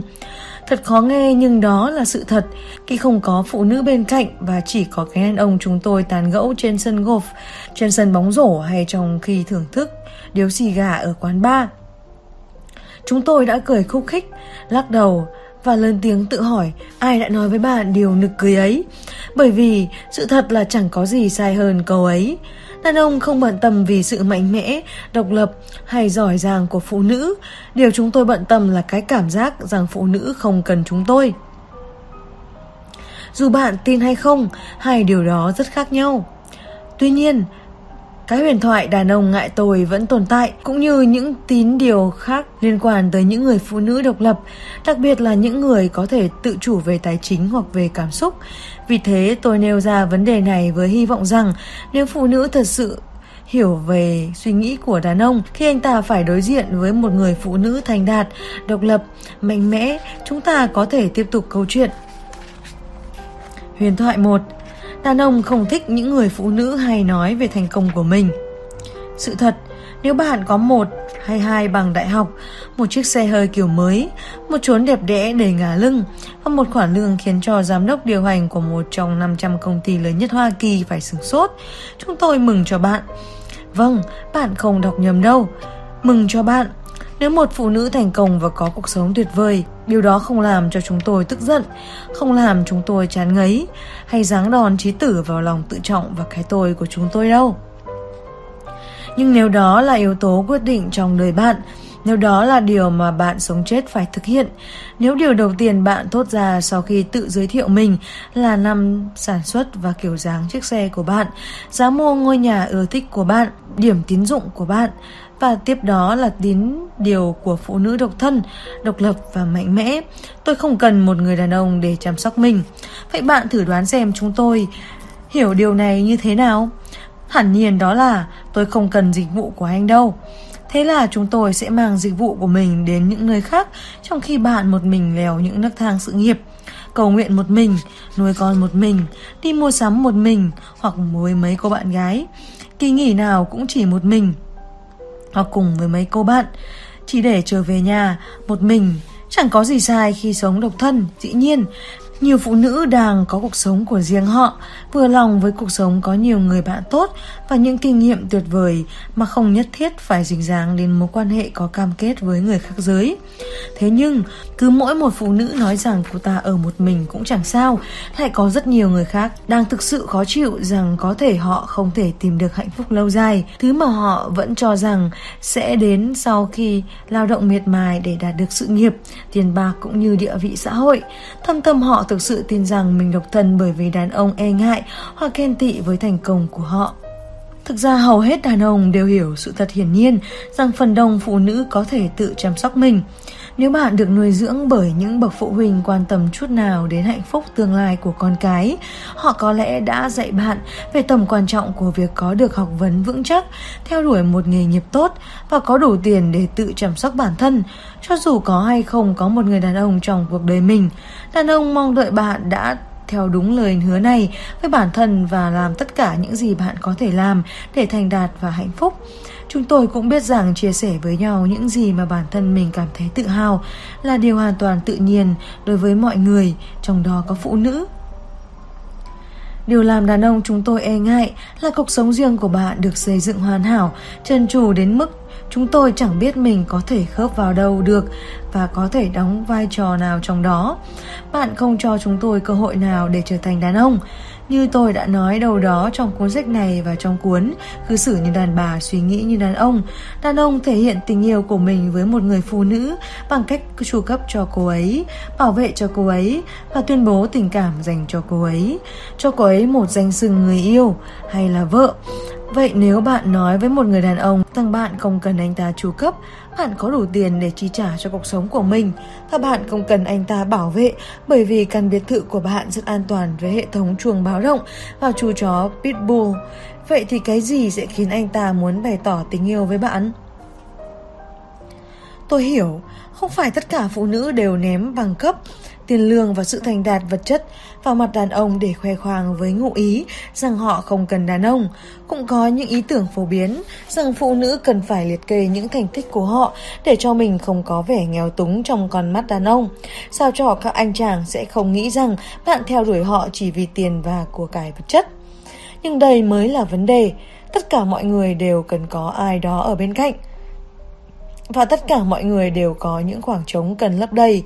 Họ cần có những người bầu bạn, cần một gia đình, cần ai đó mang lại cảm giác an toàn, ai đó cùng chia sẻ những ước mơ, ai đó có thể trở thành mẫu đàn ông lý tưởng trong gia đình, ai đó sẽ lắng nghe những khó khăn cho họ và còn có thể đề xuất một vài gợi ý về cách khắc phục khó khăn. Thậm chí ai đó lo cho những điều ít phức tạp hơn như cắt cỏ, bảo dưỡng xe, trả các hóa đơn. Và bạn biết gì không? Chúng tôi sẽ không cảm thấy phiền nếu bạn cần đến chúng tôi. Trên thực tế, chỉ người đàn ông nào đang muốn ngãng ra vì lý do ích kỷ nào đấy mới không muốn đáp ứng nhu cầu của bạn. Người đàn ông thực sự quan tâm đến việc xây dựng mối quan hệ bền vững với bạn thì sẽ muốn được chăm sóc bạn, muốn được cầm tay bạn và chìa một bờ vai để giúp bạn vượt qua những lúc khó khăn. Muốn dùng tiền của anh ta để bảo đảm rằng bạn được chu cấp, muốn chắc chắn rằng không một ai gây tổn thương cho bạn, muốn trở thành người cha tốt cho con cái của bạn, muốn nhìn thấy bạn thành công bởi anh ta biết đó là vì hạnh phúc lớn lao của cả gia đình và điều đó làm bạn hạnh phúc. Chúng tôi không hứng thú với việc tạo nên con người bạn, chúng tôi muốn bước vào và hoàn thiện bạn. Nếu bạn vẫn kiên định nói bạn không cần chúng tôi, được thôi, có lẽ bạn không cần thật. Nhưng bạn không cần phải bán rẻ hay hạ thấp bản thân đâu. Tất nhiên bạn vẫn có thể tự hào về những thành công của mình và chia sẻ chúng với đàn ông. Nhưng nếu thêm vào đó một chút sự thật thì sao nhỉ? Cũng chả sao nếu bạn liệt kê các thành tựu rồi thêm vào điều bạn hằng ao ước nhưng chưa có được. Tôi thực sự hạnh phúc với cuộc sống hiện tại. Tôi đã đạt được nhiều thứ, nhưng tôi đang tìm kiếm một người đàn ông giúp hoàn thiện tôi. Tôi đã đi được một nửa quãng đường đến nơi mình muốn đến, nhưng tôi mơ về một gia đình và một người chồng cùng đồng hành trong đời chia sẻ tầm nhìn của bạn với một người đàn ông và xác định rõ ràng điều bạn mong muốn trong một mối quan hệ mà không đánh giá thấp anh ta Việc ấy đòi hỏi sự can đảm thực sự, sức mạnh thực sự. Điều đó có thể khiến cho một người đàn ông hướng tới cam kết. Một người bạn của tôi đã làm chính điều đó khi một người phụ nữ quyến rũ nói rõ với anh ấy rằng cô ấy tìm kiếm một nửa để chung sống suốt quãng đời còn lại. Anh gặp cô tại ngân hàng, anh là giao dịch viên, cô là khách hàng và tình yêu sẽ đánh đã xảy ra. Cô về van anh bằng những nụ cười, còn anh thì cố gắng hết sức kéo dài câu chuyện, sao cho cô nán lại gần anh thêm chút nữa. Sau một vài tháng tán tỉnh với ý định cưa đổ cô, bạn tôi cuối cùng đã hành động. Anh mời cô đi uống cà phê tại một quán bình dân. Cô vui vẻ nhận lời mời và sau khi dùng cà phê cùng bánh quy, đan mạch, những gì diễn ra sau đó làm anh vô cùng bất ngờ. Anh đã biết rằng cô rất vững về tài chính. Nói cho cùng anh là nhân viên ngân hàng phục vụ cô cơ mà. Trong lần gặp này, anh khám phá ra rằng cô điều hành một công ty riêng. Công ty thành lập sau khi cô tích lũy quan hệ với nhiều khách hàng, cũng như kinh nghiệm làm việc lâu năm ở một công ty thuộc nhóm 500 công ty lớn nhất Hoa Kỳ và trở nên giàu có từ đó. Cô không khoe khoang mà chỉ là chia sẻ thông tin về bản thân. Sau đó cô bày tỏ chính xác những gì mà cô tìm kiếm. Em là một người phụ nữ tốt, em có một cuộc sống tuyệt vời, gia đình và bạn bè. Nhưng em cũng biết điều em cần là một người đàn ông để yêu thương và người đó cũng yêu em như vậy. Đây là điều quan trọng nhất đối với em. Cô giải thích thêm rằng ở độ tuổi ngoài 40, cô không tìm cách kết hôn với một triệu phú, cô chỉ muốn một người bạn đời tin cậy và đứng đắn để có thể xây dựng cuộc sống ổn định. Điều này khiến bạn tôi khắc cốt ghi tâm. Có thể anh không mua được cho cô ngôi nhà to nhất khu, hay thêm những số không vào tài khoản ngân hàng của cô, hoặc có địa vị có thể đưa ra những quyết định ảnh hưởng đến sự nghiệp của cô. Nhưng anh vẫn có thể tìm ra cách để trở thành người đàn ông trong đời cô, chủ cấp cho cô, bảo vệ cô và cho bờ vai rộng mà cô cần dựa vào khi họ cùng nhau xây dựng cuộc sống gia đình. Không mất nhiều thời gian anh đã trở thành người đàn ông mà cô cần, người đàn ông mà cô hàng tìm kiếm và sau hơn một thập kỷ chung sống, họ vẫn bền vững. Huyền thoại 2 Đàn ông không tiếp cận phụ nữ mạnh mẽ bởi vì họ ngại. Sự thật, chúng tôi không ngại những phụ nữ mạnh mẽ. Ngại chỉ là một cách khác thay cho từ sợ. Và tuy đàn ông sợ rất nhiều thứ, song phụ nữ không phải là một trong số đó. Bạn không thể đá vào mông chúng tôi, và ngoài chuyện ấy ra, chẳng có gì đáng sợ. Như mới gặp nhau, chúng tôi không đếm các số không trong tài khoản ngân hàng của bạn và chắc chắn không tự hỏi về chức danh và vị trí của bạn ở chỗ làm. Chúng tôi không quan tâm đến điều đó. Ban đầu, chúng tôi thậm chí chẳng quan tâm bạn có mấy đứa con, hay ước mơ, mục tiêu và tham vọng của bạn là gì. Chúng tôi chỉ muốn nói chuyện với bạn. Nhưng chúng tôi sẽ chỉ làm điều đó nếu bạn không tỏ thái độ hàn học khi chúng tôi tiếp cận. Hãy đánh giá cao chúng tôi chút ít. Chúng tôi tinh danh hơn bạn nghĩ. Hãy tin tôi về điểm này. Đàn ông có bản năng của thợ săn và động vật ăn thịt. Nếu chúng tôi đang tìm kiếm một quan hệ nghiêm túc, chúng tôi sẽ tìm kiếm một con mồi dễ bị hạ. Người phụ nữ ăn mặc khiêu khích, ồn ào đôi chút, nốc rượu ti tỉ, nhảy múa, khiêu gợi và gửi đi các tín hiệu, rằng cô ta sẽ lên giường với bất kỳ anh nào thì sẽ chả khó khăn gì tìm được cả đống anh chàng sẵn sàng ghi tên vào danh sách bạn tình của cô ta. Song đó là những anh chàng chẳng hề nghĩ tới một mối quan hệ nghiêm túc. Cuối cùng cô ta sẽ bị người đi câu cá giải trí kia vứt bỏ. Y sẽ ném con cá xuống hồ trước sau khi thỏa mãn thú vui của mình. Những người như cô ta rất dễ phát hiện. Nhưng chúng tôi cũng có thể phát hiện một cách dễ dàng chẳng kém. Người phụ nữ có đầy đủ mọi thứ, lại thêm cái thái độ mà cô ta sẵn sàng trưng ra với chúng tôi và không e ngại dùng đến nó. Chúng tôi không ngu ngốc như bạn nghĩ, tôi đảm bảo với bạn đấy. Chúng tôi không vội vã theo đuổi bạn, chúng tôi quan sát bạn. Chúng tôi xem cách bạn cư xử với người phục vụ ở căng tin công ty, cách bạn đối xử thô lỗ với cô ấy. Các bạn không nói cảm ơn khi cô ấy trả tiền thừa và gói bánh sandwich cho bạn. Chúng tôi xem bạn chọn ai để ngồi cùng. Bạn ngồi cùng chỉ với một kiểu người, nhưng tránh xa những mẫu người không phù hợp với khuôn mẫu thành đạt của bạn. Chúng tôi cảm nhận được sự khó chịu trong thái độ của bạn. Anh thật sự không xứng với tôi, tại sao anh lại ở đây? Khi những anh chàng kém nổi bật tiến về phía bạn, chúng tôi tìm hiểu cặn kẽ trước khi tiến tới chinh phục bạn trước khi tìm ra những từ ngữ khiến bạn phải mỉm cười. Và nếu chúng tôi có cảm giác rằng bạn sẽ không cười, rằng bạn đang sắp tỏ thái độ, tại sao anh lại ở đây? Chúng tôi sẽ không tiếp cận bạn. Chúng tôi sẽ quyết định không cần phải dây dừa với bạn. Nếu đàn ông không tiếp cận bạn, có thể không phải bởi vì bạn đáng ngại, mà bởi vì họ còn bận dành thời gian cho người phụ nữ không lạnh lùng và vô tâm. Người luôn mỉm cười, thoải mái, dường như luôn vui vẻ ngay cả khi cô ấy ngồi một mình. Nếu người phụ nữ toát ra vẻ cười mở, chúng tôi sẽ tiếp cận cô ấy. Nhưng nếu cô ấy có vẻ thuộc mẫu người phụ nữ lạnh lùng, đáp trả nỗ lực của chúng tôi bằng thái độ hàn học và ra vẻ thờ ơ khi có người đàn ông nhìn về phía cô ta. Được thôi, đàn ông chúng tôi sẽ không nói chuyện với cô ta. Ai cần sự khó chịu đó, ai lại muốn điều đó. Huyền thoại 3, đàn ông không thể hẹn hò với phụ nữ kiếm được nhiều tiền hơn. Sự thật, Người đàn ông kiếm được ít tiền hơn bạn không vì thế mà chỉ trích, anh ta sẽ đổ lỗi cho bản thân mình. Trước hết, bạn phải hiểu rằng đàn ông có thể có mối quan hệ nghiêm túc với những người phụ nữ kiếm được nhiều tiền hơn họ. Ngày nay, nền kinh tế luôn biến đổi và người đàn ông có thể mất việc làm khiến vợ của họ trở thành trụ cột lớn nhất, đôi khi là duy nhất trong gia đình. Xu hướng này ngày càng nhiều hơn bao giờ hết, nhưng thật không dễ dàng để đàn ông nuốt trôi điều này và sẽ cần phải có những chiến lược để vượt qua nó. Việc anh ta gặp khó khăn khi xử lý sự mất cân đối tài chính không liên quan đến bạn, nó là vấn đề của anh ta. Anh ta không e ngại hay giận dữ vì sự thành công của bạn. Đúng hơn là bởi vì anh ta không phát triển cùng bạn.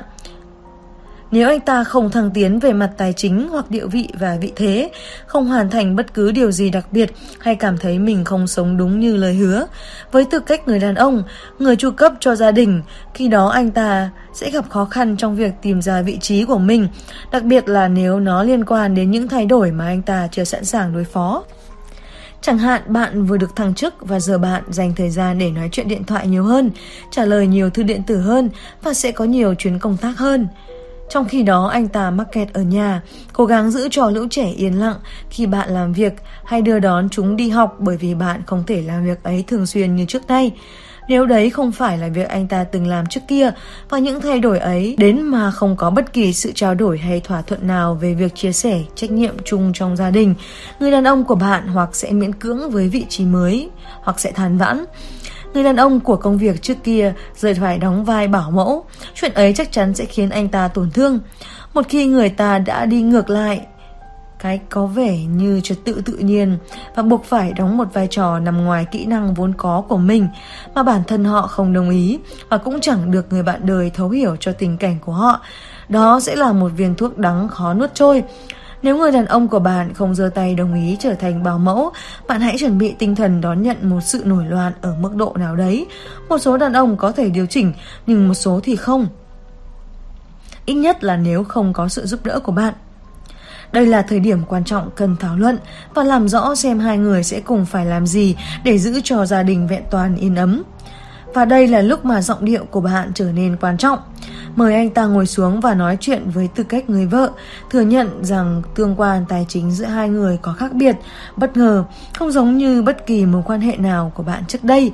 Song thừa nhận rằng tương quan giữa anh ta và bạn mới là quan trọng nhất với bạn và cả hai bạn cùng phải quyết tâm để xử lý sự khác biệt. Nhắc lại với anh ta rằng cả hai người không ở trong tình trạng cạnh tranh về lương, rằng số tiền mà bạn mang về không phải chỉ dành cho riêng bạn mà cho cả gia đình và rằng tất cả mọi người trong gia đình đều được hưởng lợi khi cả hai bạn làm việc cùng nhau để kiếm tiền, không quan trọng ai kiếm được nhiều hơn. Tán dương anh ta, nói rằng bạn cũng như các con vẫn mang họ của anh ta và bạn không chút hoài nghi mà luôn coi anh ta là thủ lĩnh và là người chủ gia đình dũng cảm. Khen ngợi anh ta, hỗ trợ và tỏ ra cảm kích. Điều đó làm được rất nhiều giúp anh ta vượt qua giai đoạn khó khăn. Chắc chắn sẽ có vài người không đồng tình với điều này. Họ nghĩ rằng tăng bốc anh ta sẽ làm giảm giá trị của họ. Nhưng cho tôi hỏi, chẳng phải mối quan hệ của bạn đáng để bạn làm như vậy sao? Cảm giác của anh ta thì sao? Giúp cho người đàn ông mà bạn yêu thương lên tinh thần là một việc đáng sợ đến thế sao? Bạn không muốn anh ta làm thế nếu như bạn ở trong hoàn cảnh đó sao? Tôi đoán là bạn muốn như vậy anh ta có thể thích ứng được với sự thay đổi, miễn là thái độ và giọng điệu của bạn không làm giảm giá trị của anh ta. Những thành công bên ngoài xã hội sẽ không chuyển hóa thành thành công bên trong gia đình nếu bạn sử dụng ưu thế về tài chính như một cái cớ để nói năng, đối xử với người đàn ông của mình như kẻ làm công hay như con cái của bạn, đàn ông không hề cứng nhắc, tất cả là do cách tiếp cận của bạn. Huyền thoại 4 Đàn ông mong đợi và mong muốn những người phụ nữ độc lập, mạnh mẽ, hạ thấp các tiêu chuẩn của họ hoặc không thì thoải mái sống độc thân. Sự thật, đàn ông thật ra không quan tâm bạn thích mẫu đàn ông có tư chất và đặc tính nào. Nếu bạn tìm kiếm một người bạn đời giống bạn, có hai bằng đại học, có mức lương cao kèm cơ hội thăng tiến nhanh trong sự nghiệp, có biệt thự trên đồi và một chiếc xe sang trọng để đưa bạn đến những nhà hàng đắt tiền. Đó là việc của bạn. Nó chẳng ảnh hưởng tới chúng tôi Và chúng tôi vỗ tay tán thưởng sự kiên định của bạn Về mẫu đàn ông bạn muốn. Nhưng nếu không có một đám những anh chàng đáp ứng đủ tất cả các tiêu chí đặc biệt ấy vây quanh Đừng lên tận đỉnh núi mà tuyên bố rằng chẳng có người đàn ông tử tế nào quanh bạn cả. Bởi vì vẫn có rất nhiều người đàn ông tử tế. Điều khiến chúng tôi bực tức là những người phụ nữ độc lập, mạnh mẽ và quá ư kén cá chọn canh Cứ khăng khăng không chịu thừa nhận rằng có thể, chỉ là có thể một trong những lý do lớn nhất khiến họ sống độc thân là bởi vì quá khắt khe, hạn chế nhóm đối tượng hẹn hò. Cho nên cứ bỏ qua những anh chàng tốt thực sự để mơ tưởng những anh chàng khó có trong đời thực. Với chúng tôi, điều đó giống như lúc chúng tôi 12 tuổi nghĩ về chuyện lớn lên mình muốn sẽ là gì. Chúng tôi nói với mọi người rằng mình muốn chơi vị trí trung phong cho đội New York Jackers. Thậm chí là một tỷ người trong số chúng tôi muốn công việc đó, nhưng chỉ một vài người thực sự làm được việc như vậy. Và đến một lúc nào đó, chúng tôi nhận ra chuyện ấy có lẽ sẽ không xảy đến với mình. Do đó, chúng tôi điều chỉnh kỳ vọng của mình và đưa ra một mục tiêu sự nghiệp hợp lý, dễ đạt hơn có thể rất hữu ích khi áp dụng logic đó vào việc hẹn hò. Nếu bạn cảm thấy bằng thạc sĩ quản trị kinh doanh, tài khoản ngân hàng và những danh hiệu giúp bạn trở thành một ứng cử viên nặng ký trong một trung phong, những anh chàng độc thân lý tưởng nhất, những người đàn ông đẹp trai, khỏe mạnh, thông minh, cao giáo, có học thức và giàu có, cùng với tất cả tiêu chí mà bạn hằng mong muốn về đàn ông. Hãy kiên định với mục tiêu của mình. Nhưng nếu bạn vẫn không tìm ra, đừng lấy đó làm cái đắng. Không có gì tồi tệ hay khiến cho đàn ông khó chịu hơn là một ông già đứng quanh quẩn với vỏn vẹn một đô la, một giấc mơ và những câu chuyện lan man, bá láp về việc nếu như ai đó cho ông ta dù chỉ một cơ hội thì ông ta đã có thể là trung phong tuyệt vời nhất của đội John Kiss. Tuy nhiên, ông ta bị phá sản, thất nghiệp và đau khổ bởi vì ông ta không thể thấy được bức tranh lớn hơn, ông ta đã bỏ qua những lựa chọn khác. Đàn ông hiểu được điều này, bạn làm việc chăm chỉ để đạt được vị trí bạn đang nắm giữ và bạn cảm thấy mình cần và xứng đáng với ai đó cũng làm việc chăm chỉ giống như bạn và đạt được cùng trình độ học vấn và địa vị xã hội như bạn. Đồng thời có những kinh nghiệm và mục tiêu tương tự, nhưng có nhiều cách khác nhau để làm việc chăm chỉ và phấn đấu và đàn ông không thể và không phải chịu đựng được khi phụ nữ gạt bỏ ý tưởng của anh ta về thành công, mà thay vào đó bằng những định kiến hẹp hòi của riêng các bà các cô về thành tích và thành tựu. Về bản chất, bạn tìm kiếm một người đàn ông có cả tài chính lẫn học vấn giống như mình. Bạn xuất chúng theo một kiểu nào đó và bạn muốn anh ta sẽ xuất chúng theo cách tương tự. Điều đó có nghĩa là bạn đang hạn chế diện hẹn hò của mình trong một tập hợp rất nhỏ đàn ông. Điều đó sẽ tốt nếu những người đàn ông trong cái tập con mà bạn đang tìm kiếm cũng giới hạn đối tượng hẹn hò trong một tập con những người tương đương họ về kinh tế và học vấn. Nhưng rất có thể họ không làm vậy, bởi vì đấy không phải là những phẩm chất mà người đàn ông có xu hướng mong ước ở người bạn đời. Đàn ông xem xét những phẩm chất rút ra từ một tập rộng hơn. Một người nào đó ưa nhìn, đầy mẫu tính, tốt bụng, thông minh vừa đủ, vững vàng, không có tính ganh đua, tươi cười, vui vẻ khi ở gần. Những đặc điểm này có thể khiến một người đàn ông tìm tới một tập hợp phụ nữ khác có những phẩm chất hoàn toàn khác với những phẩm chất mà bạn có thể hay sẽ đem lại. Điều mà mọi người, đặc biệt là đàn ông, muốn nói là sẽ tốt hơn nếu bạn điều chỉnh những mối ưu tiên và tập trung vào những đặc điểm vốn là trụ cột trong mối quan hệ gắn bó phát triển trên nền tảng bền vững. Một người đàn ông làm công việc chân tay, lái xe Taurus, ngoại hình hấp dẫn, biết yêu quý gia đình, tôn trọng người khác và đáng tin cậy có thể không bao giờ giúp bạn đạt được những khát vọng tài chính rồ dại nhất. Nhưng chẳng lẽ đó không phải là mẫu người đàn ông hội tụ những tiêu chuẩn giúp bạn xây dựng một mối quan hệ tốt và cuộc sống lứa đôi sao? Và cứ cho là anh chàng lái chiếc xe Range Rover kia với một bộ sưu tập các chức danh ấn tượng và mức lương khủng là phù hợp với những tiêu chuẩn tài chính và trình độ học vấn. Nhưng anh ta không đáng tin cậy hay trung thực và ôi, tôi không biết, rất kinh khủng ở trên giường. Liệu chừng đó anh ta còn thích hợp với vai anh chàng hoàn hảo hay không? Có nhiều đàn ông tốt sẵn sàng, sẵn lòng và có khả năng làm điều bạn muốn nếu bạn mở lòng cho họ. Bạn cũng có toàn quyền bỏ qua họ để nhận được những gì bạn muốn và kiên định cho tới khi bạn đạt được nó. Chỉ cần nhớ rằng bạn là người đưa ra quyết định hạn chế diện hẹn hò và nếu sau đó bạn cô đơn, đó là do bạn. Chúng tôi không vui khi bạn phải sống một mình, nhưng nhất định là chúng tôi không phải chịu trách nhiệm về chuyện đó. Huyền thoại 5 Đàn ông hẹn hò, kết hôn với phụ nữ độc lập là kẻ lười biếng và chỉ muốn kiếm mẹ nuôi để rồi hưởng thụ. Sự thật, chắc chắn có vài gã ngoài kia lợi dụng những phụ nữ thừa tiền, đó là bản chất của con người. Nhưng đó hoàn toàn không phải là một tính cách mà đàn ông chúng tôi muốn có. Trên thực tế, loại hành vi này trái ngược hoàn toàn với bản thể của chúng tôi. Nó thừa nhận sự yếu đuối và thất bại của chúng tôi trước phụ nữ. Và đối với đàn ông, đó là điều tồi tệ nhất trên thế gian. Chúng tôi muốn phụ nữ, đặc biệt là những người phụ nữ chúng tôi yêu, nghĩ về chúng tôi như một người mạnh mẽ, có năng lực. Chúng tôi dựng dậy phải tin và tiếp thu cái niềm tin lâu đời rằng chúng tôi phải trở thành người che chở và người chủ cấp. Một khi đàn ông đã nhất tâm nghĩ vậy thì sẽ không còn chỗ cho ảo tưởng rằng sẽ có một bà hoàng tài chính xuất hiện và chịu trách nhiệm cho sinh kế của chúng tôi.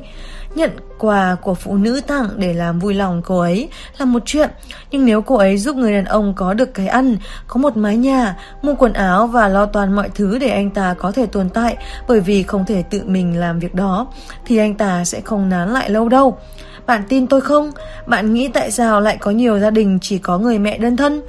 Một số đàn ông bỏ đi bởi vì không chịu nổi, phải sống trong ngôi nhà nơi anh ta không thể chu cấp cho vợ con mình. Thật không may rằng hai điều này có liên hệ với nhau. Đàn ông không thể tự thấy mình là người cha tốt nếu anh ta không thể chu cấp cho gia đình.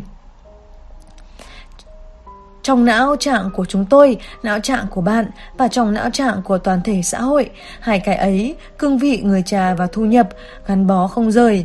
Thế nên, nếu không thể chu cấp, anh ta tuyệt không muốn có người nào đó, đặc biệt là người phụ nữ của mình, kết tội mình là người đàn ông kém cỏi. Kết quả là anh ta sẽ bỏ đi trước khi anh ta đồng ý trở thành trai bao được mẹ nuôi chăm sóc. Tuy vậy, điều này không có nghĩa là đàn ông không sẵn sàng hay thậm chí thích thú nếu có người ngỏ ý giúp đỡ. Khi phụ nữ các bạn sẵn sàng mở rộng trái tim và hy sinh bản thân để đàn ông chúng tôi có được gì đó tốt đẹp hơn, chẳng phải đàn ông chúng tôi không biết cảm kích về điều ấy. Thật vậy, Điều đó cho chúng tôi biết đôi điều về chuyện bạn thuộc tiếp phụ nữ nào. Chúng tôi có thể kỳ vọng bạn thuộc kiểu đối tác nào nếu quyết định tiến xa hơn trong mối quan hệ. Chắc chắn, mà Jodie đã chinh phục được tôi bởi vì lòng vị tha vô bờ. Cô ấy ở bên tôi khi tôi từ kiếm được rất nhiều tiền đến chỗ trắng tay. Đó là thời điểm tôi vừa bỏ chương trình truyền thanh ở Los Angeles thì chương trình truyền hình của tôi, thời điểm quan trọng của Steve Harvey bị hủy. Lúc đó đang là mùa hè càng khiến tình hình thêm tồi tệ. Đây là thời điểm khó khăn cho những buổi lưu diễn hài kịch. Vì vậy, từ tháng 6 cho đến tháng 8, tôi sẽ không thể kiếm tiền bằng việc đi diễn. Tôi còn bị dính vào một vụ phân chia tài sản và phải chuyển đến New York trong tình trạng không nhà.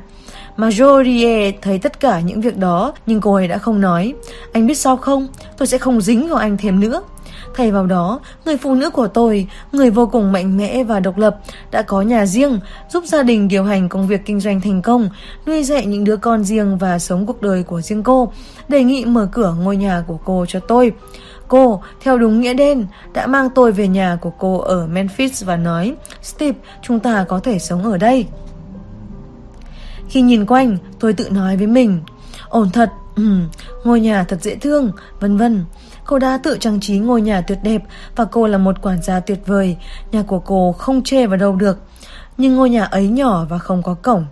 Tôi đã cố gắng giải thích với cô rằng cho đến giây phút đó, sau nhiều năm lăn lộn, tôi đã làm việc thực sự tốt về mặt chuyên môn và luôn có ý định làm tốt hơn trong tương lai, bất chấp những thoái trào đang gặp. Và một ngôi nhà không có cổng có thể mang lại rắc rối thực sự cho một người nổi tiếng nhưng không điều gì trong đó quan trọng đối với cô. Cô nói đi nói lại với tôi, anh không phải nói với em về điều đó. Cô có tiền riêng và cũng phải lăn lộn kiếm sống, nhưng cuối cùng cô đều vượt qua và sẵn sàng chia sẻ tiền của cô với tôi. Miễn là tôi chấp nhận thỏa thuận với yêu cầu mà cô đưa ra rằng tôi cứ xử như một người cha với các con của cô, rằng tôi là một người chồng trúng thủy, rằng tôi là một đối tác mà cô có thể cùng chia sẻ những ước mơ với tương lai và tôi phải mang lại cho cô cảm giác an toàn. Với cô, gia đình và một mối quan hệ bền vững quan trọng hơn hết thảy. Điều đó đã cho tôi biết cô đang ở giai đoạn nào trong đời mình và điều cô muốn lớn hơn nhiều so với số tiền trong tài khoản ngân hàng. Tôi lật tẩy tất cả các huyền thoại này nhằm giúp bạn hiểu rằng đã đến lúc bỏ đi tất thảy những quan điểm cho rằng người phụ nữ mạnh mẽ và độc lập không thể tìm thấy người đàn ông của đời mình là bởi vì chúng tôi sợ quyền lực của bạn. Chúng tôi không sợ bạn, chúng tôi tán thưởng những thành công của bạn. Chúng tôi không mong chờ bạn chăm sóc chúng tôi. Chúng tôi không thấy phiền gì khi bạn kiếm được nhiều tiền. Thật vậy, chúng tôi muốn bạn được hạnh phúc và chúng tôi không vui thú gì khi thấy bạn sống cô đơn. Tuy nhiên, chúng tôi quan tâm đến thái độ, thái độ của bạn với của cải vật chất, thái độ của bạn với những người khác, thái độ của bạn với chúng tôi khi chúng tôi xa cờ lỡ vận và đang cố vượt qua giai đoạn khó khăn. 4. Không phải cha nuôi nào cũng ngọt ngào. Tôi biết tại sao phụ nữ lại dễ dàng cắn cầu đến vậy.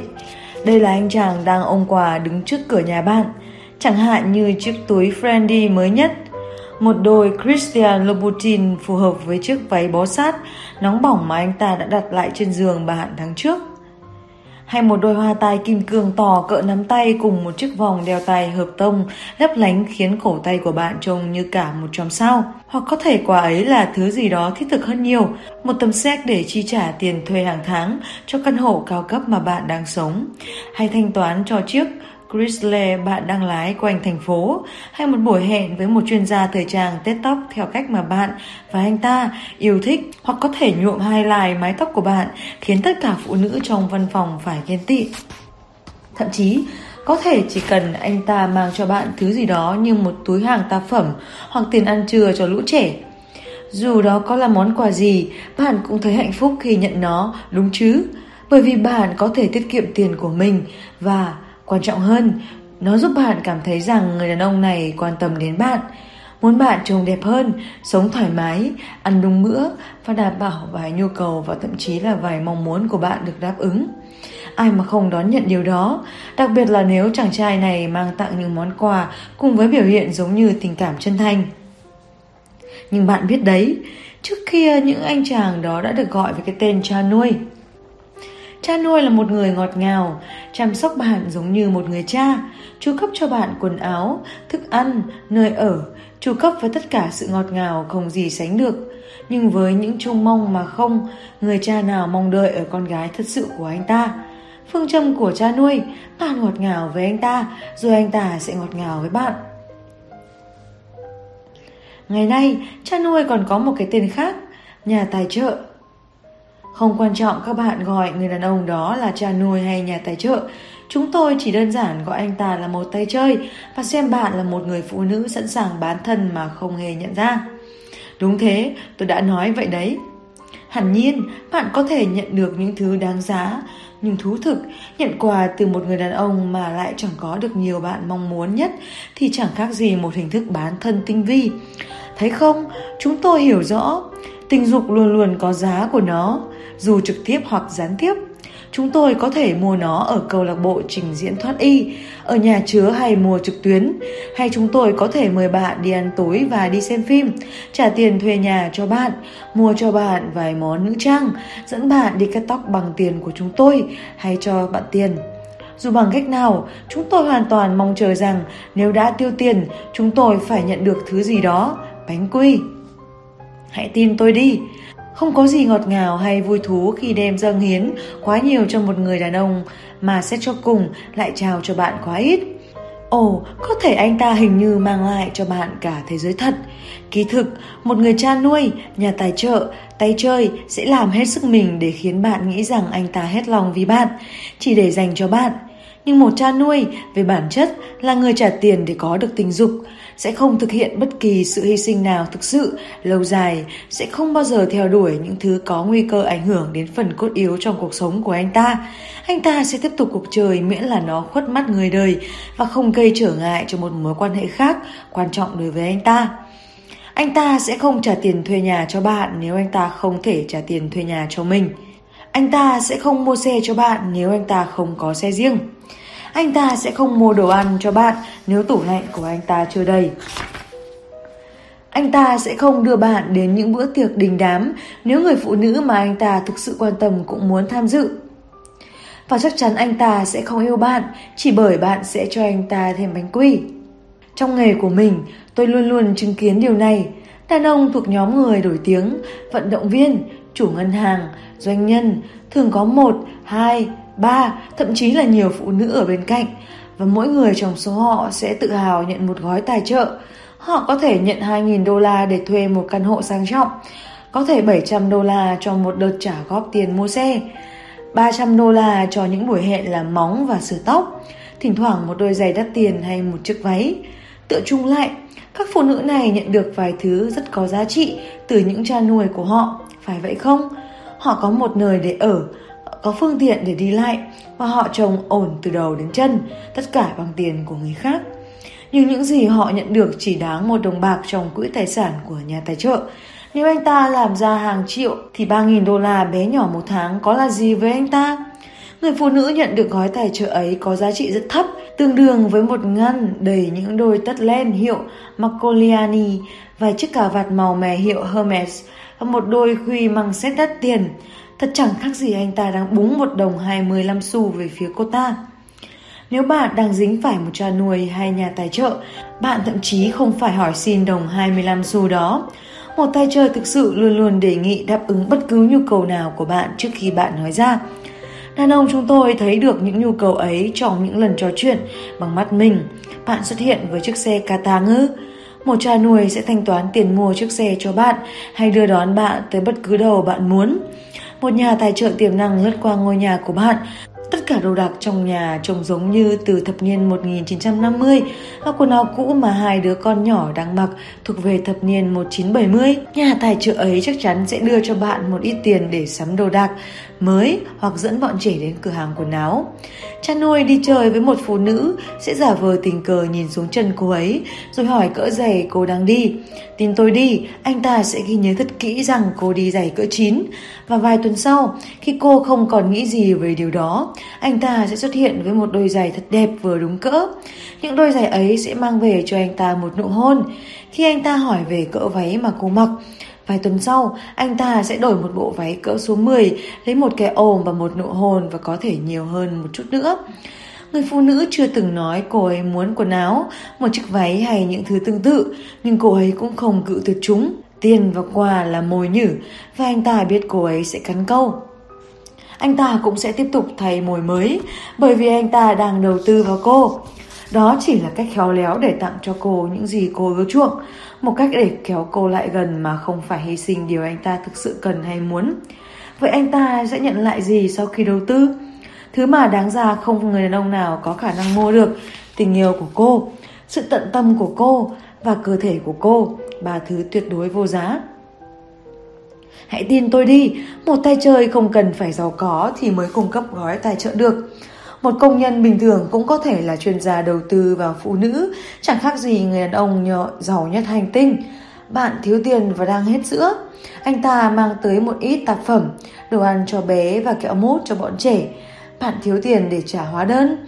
Anh ta mang tới cho ít tiền, trả hóa đơn điện thoại và chất đốt. Chiếc xe của bạn trục trặc. Anh ta tới để thay dầu, kiểm tra Quora, cam hay thay chiếc lốp bị xì hơi. Anh ta không cần có nhiều tiền, anh ta chỉ cần nhìn ra yêu cầu và đáp ứng ở mức phí tối thiểu hoặc không phải trả phí. Xin hãy hiểu, có sự khác biệt thực sự giữa một người đàn ông chu cấp và một người đàn ông đơn giản chỉ đầu tư. Như tôi đã nói đâu đó trong cuốn sách này, một người đàn ông thực sự yêu bạn sẽ thực hiện ba điều: tuyên bố tình yêu của anh ta dành cho bạn một cách công khai, bảo vệ bạn bằng bất kỳ phương tiện gì cần thiết và chu cấp cho bạn, cho dẫu sau đó anh ta chẳng còn lại gì cho bản thân mình. Anh ta sẽ không dùng tiền của mình vào những thứ vật vãnh rồi mang đến cho bạn số còn thừa. Anh ta cũng sẽ không ích kỷ dành cho bạn một phần nhỏ và giữ phần lớn cho mình.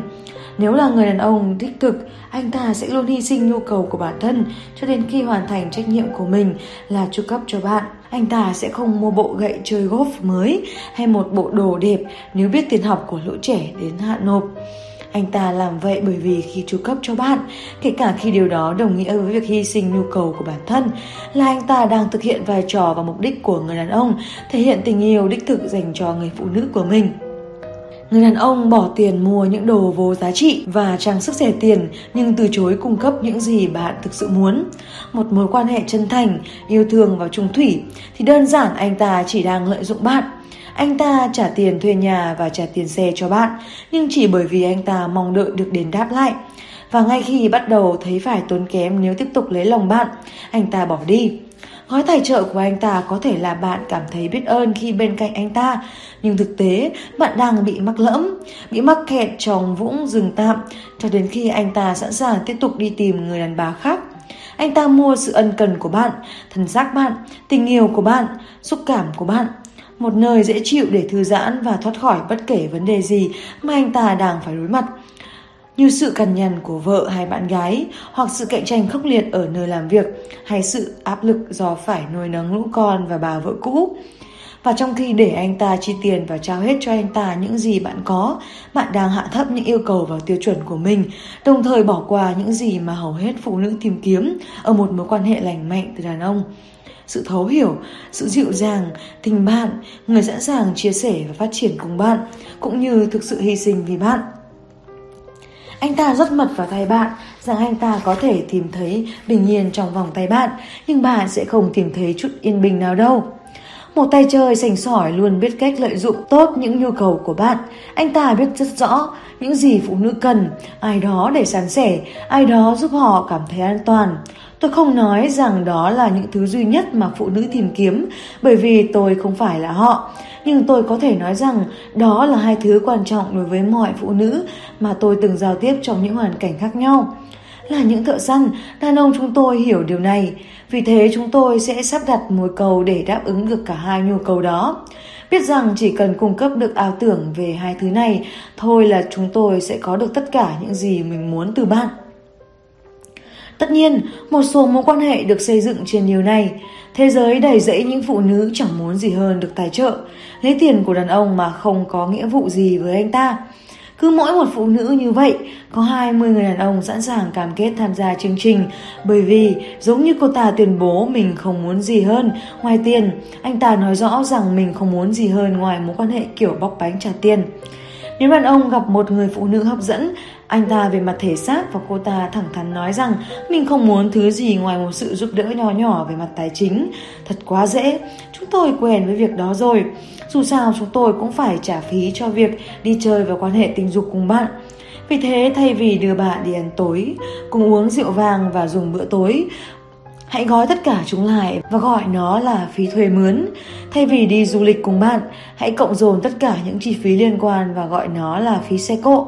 Một khi mọi thứ được trả xong và trải qua những giây phút nồng nhiệt, chúng tôi bỏ đi.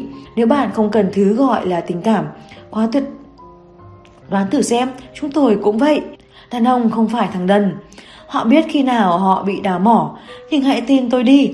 Đàn ông vui lòng bước vào những mối quan hệ kiểu này. Bạn không che mắt được anh ta.